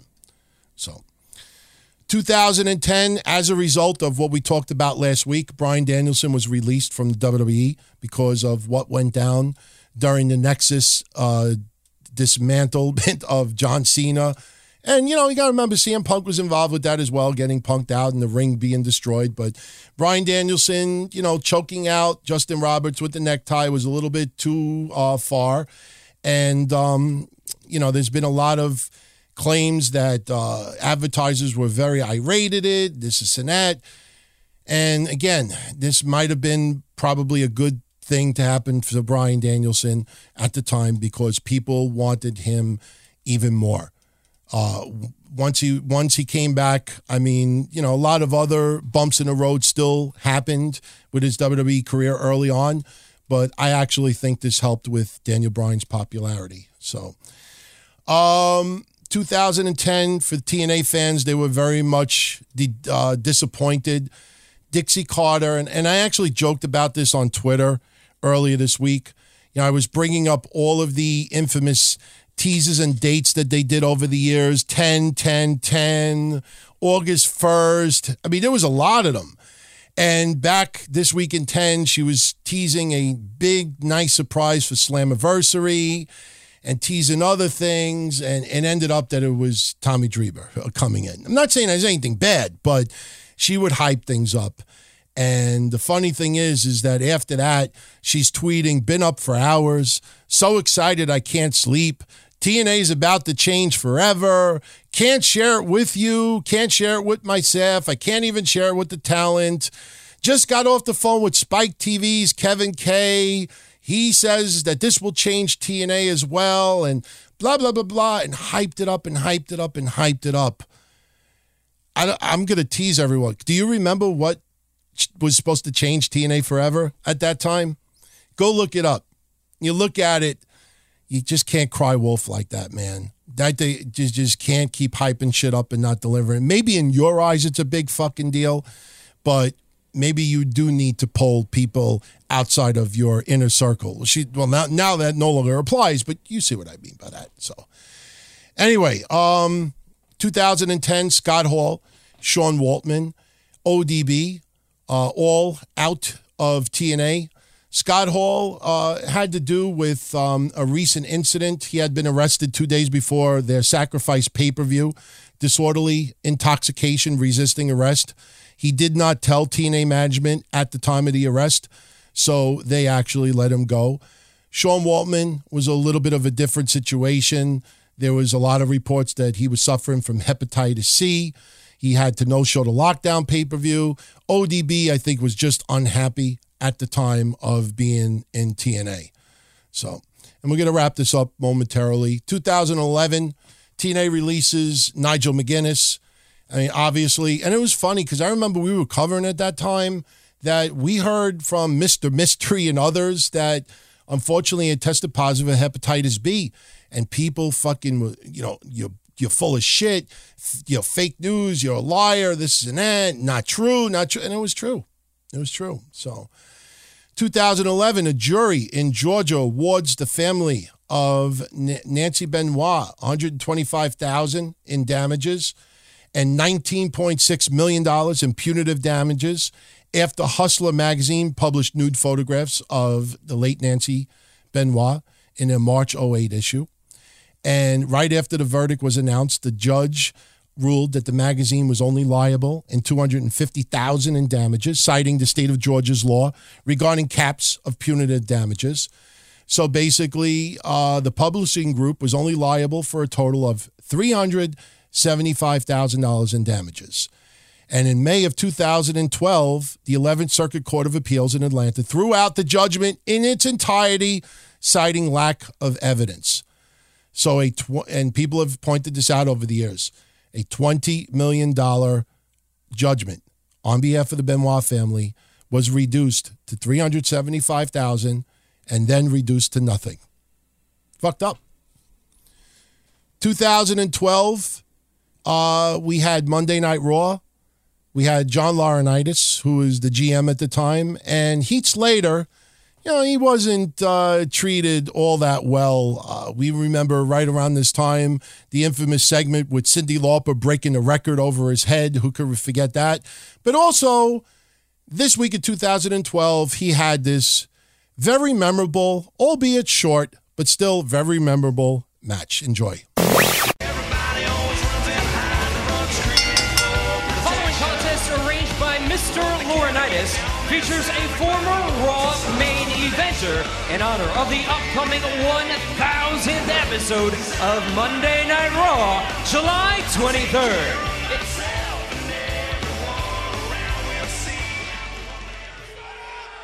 Why are we celebrating past Raw superstars anyway? Because we got a current Raw superstar standing right in front of your face. I'm the one-man band, baby. Ugh. And it's time. You hear me? It's my time. It's Slater time, baby. Slater time. It's time. It's time. It's Slater time. Well, time is not on your side. Are you kidding me? And it's coming from the Rocky Mountains in Boulder.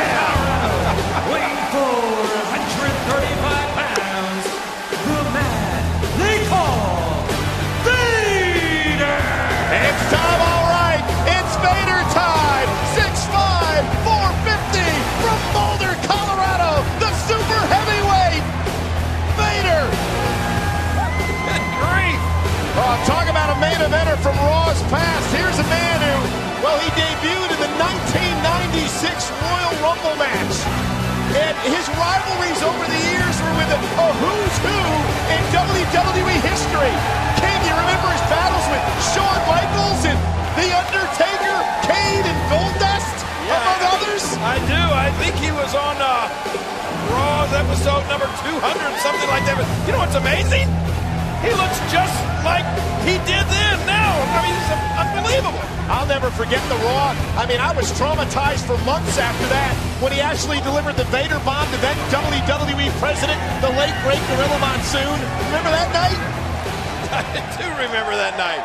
And now Vader looking to make another Raw moment, this time against Heath Slater. You know who Vader looks like? Who? He looks just like John DeMore. Look at him, look. Same face. You mean John DeBorak? That's what I said. John DeBorak. What do you think is? Come on.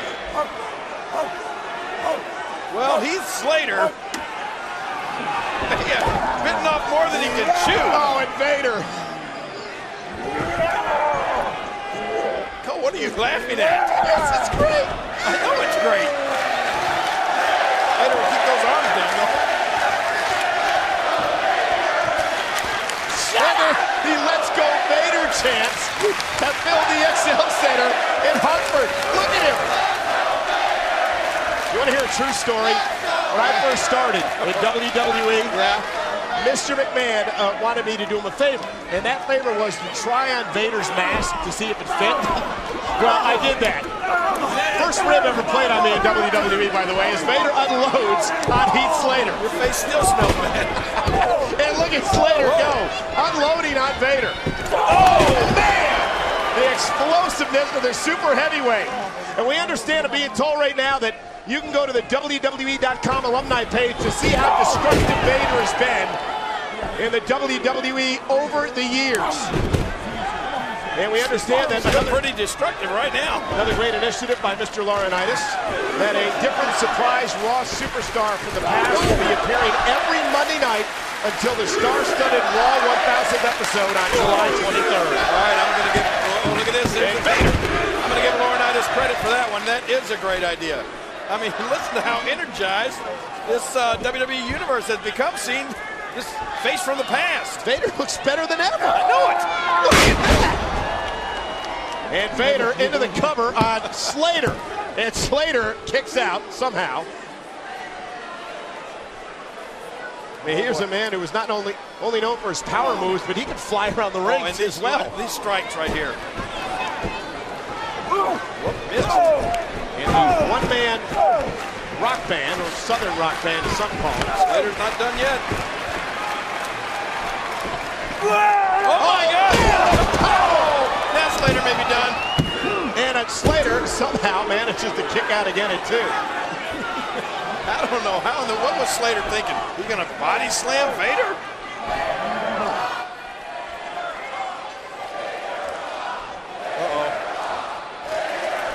Listen to this chant. Oh, belly-to-belly power. I think we know what may be coming here. Oh, talk about a blast from the past. What time is it, Cole? Oh, it's time. It's time. It's time. It's Vader time. Oh, boy. It was Slater time, but now it's Vader time. The Vader bomb.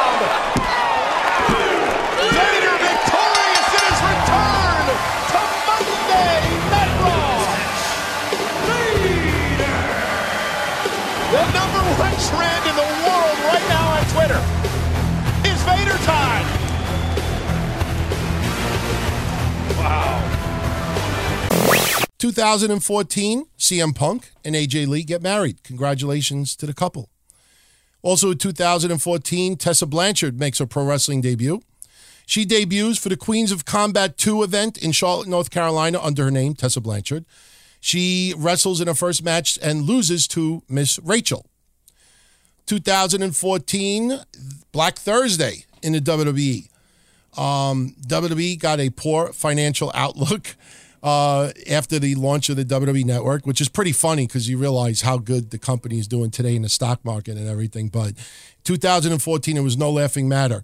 They released JTG, Drew McIntyre, Jinder Mahal, Oksana, Curt Hawkins, Teddy Long, Brodus Clay, Evan Bourne, Camacho, Yoshitatsu, and referee Mark Harris. They also discontinued a lot of pyro because of the expense of having pyrotechnics on their shows.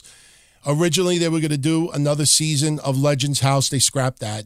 They actually made a lot of changes. Even internally, they let go a lot of employees. So it was a very big deal in 2014. It's not that long ago. Black Thursday in WWE. Good to see them turn it around. But, yeah, where is Season 2 of Legends House? They should do that. It was very enjoyable, Season 1. 2014, just to wrap up that year, TNA announced that the newest members of their Hall of Fame would be Team 3D. 2015, WWE announces on a press release that they are launching a gaming channel on YouTube. It is called Up, Up, Down, Down, hosted by Xavier Woods. I know that that channel is taking a life of its own. and the latest buzz is seeing the New Day take on the Elite in a video game challenge. You know, WWE and video games, it's pretty cool. And, hey, you know what? Video games over a party and stuff like that, that's the way of life for a lot of people that have wrestling as a full-time job, and, you know, it just keeps you out of trouble, and you have, you know, that competition still. And me, I've been little by little getting back into video games somewhat. You know, I got some pretty cool, you know, retro stuff in my house. I like retro.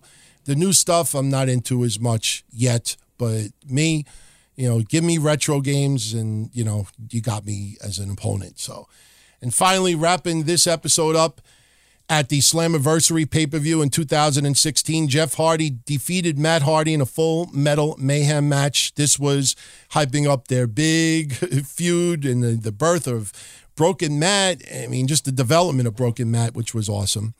And Gail Kim was announced as the newest inductee for the TNA Hall of Fame.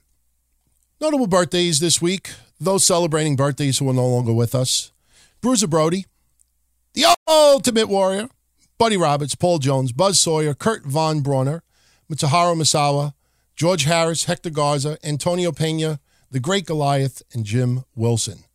I wonder if that's the Jim Wilson that was on Morton Downey Jr. that time. I got to check that out. That might have actually been the Jim Wilson that went at it with Dr. D, David Schultz. Remember that? Larry Henning, happy birthday, he turns 82. Sweet Daddy Siki, 78. Fred Curry, 77. Otto Juan, 75. Dan Crawford, 73. Salvatore Bellomo, 67. Negro Navarro, 61. Jacques Rougeau, 58. Scott Norton and Brad Armstrong turned 57. The Sandman and Virgil, they both turned 56. Johnny Hotbody and Jerry Lynn, 55. Big Vito, 54. Minoru Suzuki, 50. Melissa Coates and Thrasher of the Headbangers, 49. Kenny Chaos, 48. Mark Henry and Chuck Palumbo turned 47. Larry Destiny and Nitro Girl Whisper, 45. Biggie Biggs, 44. Brian Alvarez, I'm a fan, 43. Jeff Jones, 42. Masada, 37. El Toro, 34. Bailey turns 29. And Razor of the Authors of Pain turns 24. Notable debuts this week in history: Bestia Salvaje debuted in 83, Universal 2000 in 85, Pimpinella Escarlata in 88, Glenn Osborne in 1990, Kane, New Jack, and Scott D'Amore in 1992, Paraguayo Jr. in 95, Oscar in 2004, Rory Gulak in 2008, and Tessa Blanchard in 2014. And finally, those who passed away this week in wrestling history. We lost Gypsy Joe at the age of 82, Diablo Velasco at 80, Grizzly Smith died at 77, Ron Trongard at 72, Cesar Valentino at 67, Al Green at 57, Archangel 51, Buddy Wayne 50. Dick Murdoch and Sensational Sherry died at 49, Masami Saranaka at 48, Mitsuharu Misawa and Ted Tanabe, 46. Peter Maivia, High Chief Peter Maivia, 45. Mark Domino Gedge at 44. Someone here in the Northeast that was such a cool fucking guy in USA Pro Wrestling. I think people still to this day don't even realize that he had passed away. But my thoughts are with you. My prayers are with you and your family and friends as well. Danny Yams died at 34. And last but not least, another guy was very interesting, very cool. Never got to know him too much personally, but anytime I was around him, he was a very unique and very likable guy. Trent Acid, he passed away this week in history at the age of 29.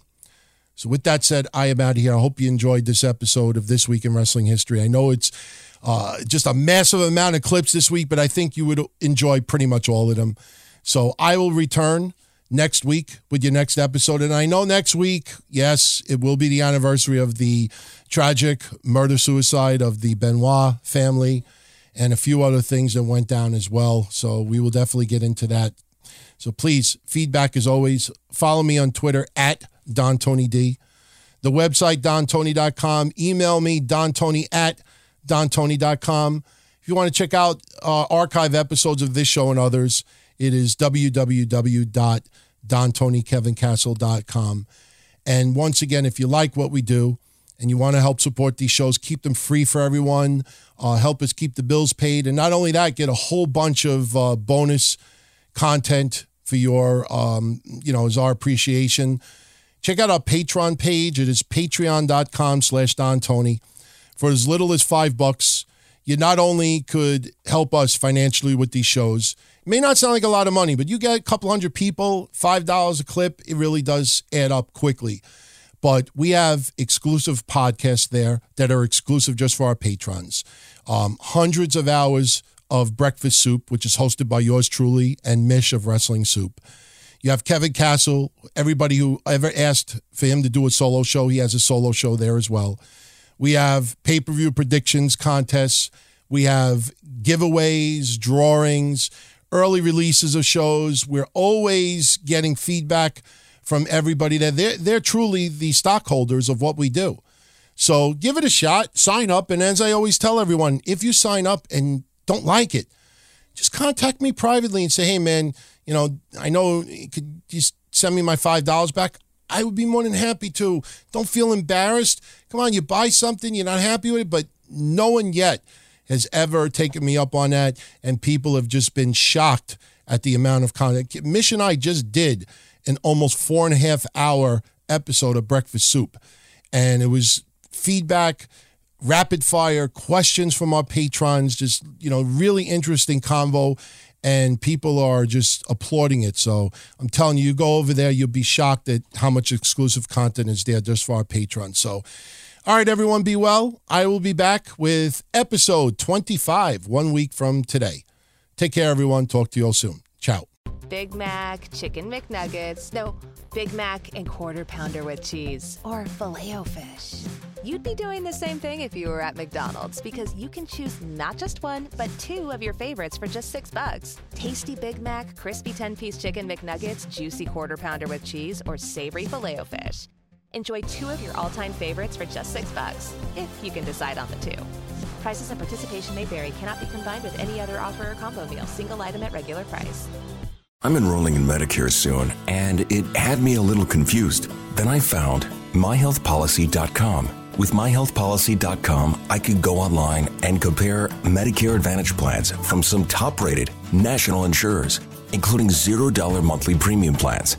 I could learn about plans in my area and talk with a licensed insurance agent if needed. MyHealthPolicy.com has made doing my research a whole lot easier. My choice, my Medicare, myhealthpolicy.com. New to Medicare? Start now. Go to myhealthpolicy.com to learn about some of the top-rated Medicare Advantage plans in your area, including plans for $0 a month in plan premiums, low out-of-pocket costs, and expansive provider networks. If you're thinking about a Medicare Advantage plan, myhealthpolicy.com is a great place to go to find a plan that meets your needs. Learn more about your options. Even talk with a licensed insurance agent. MyHealthPolicy.com.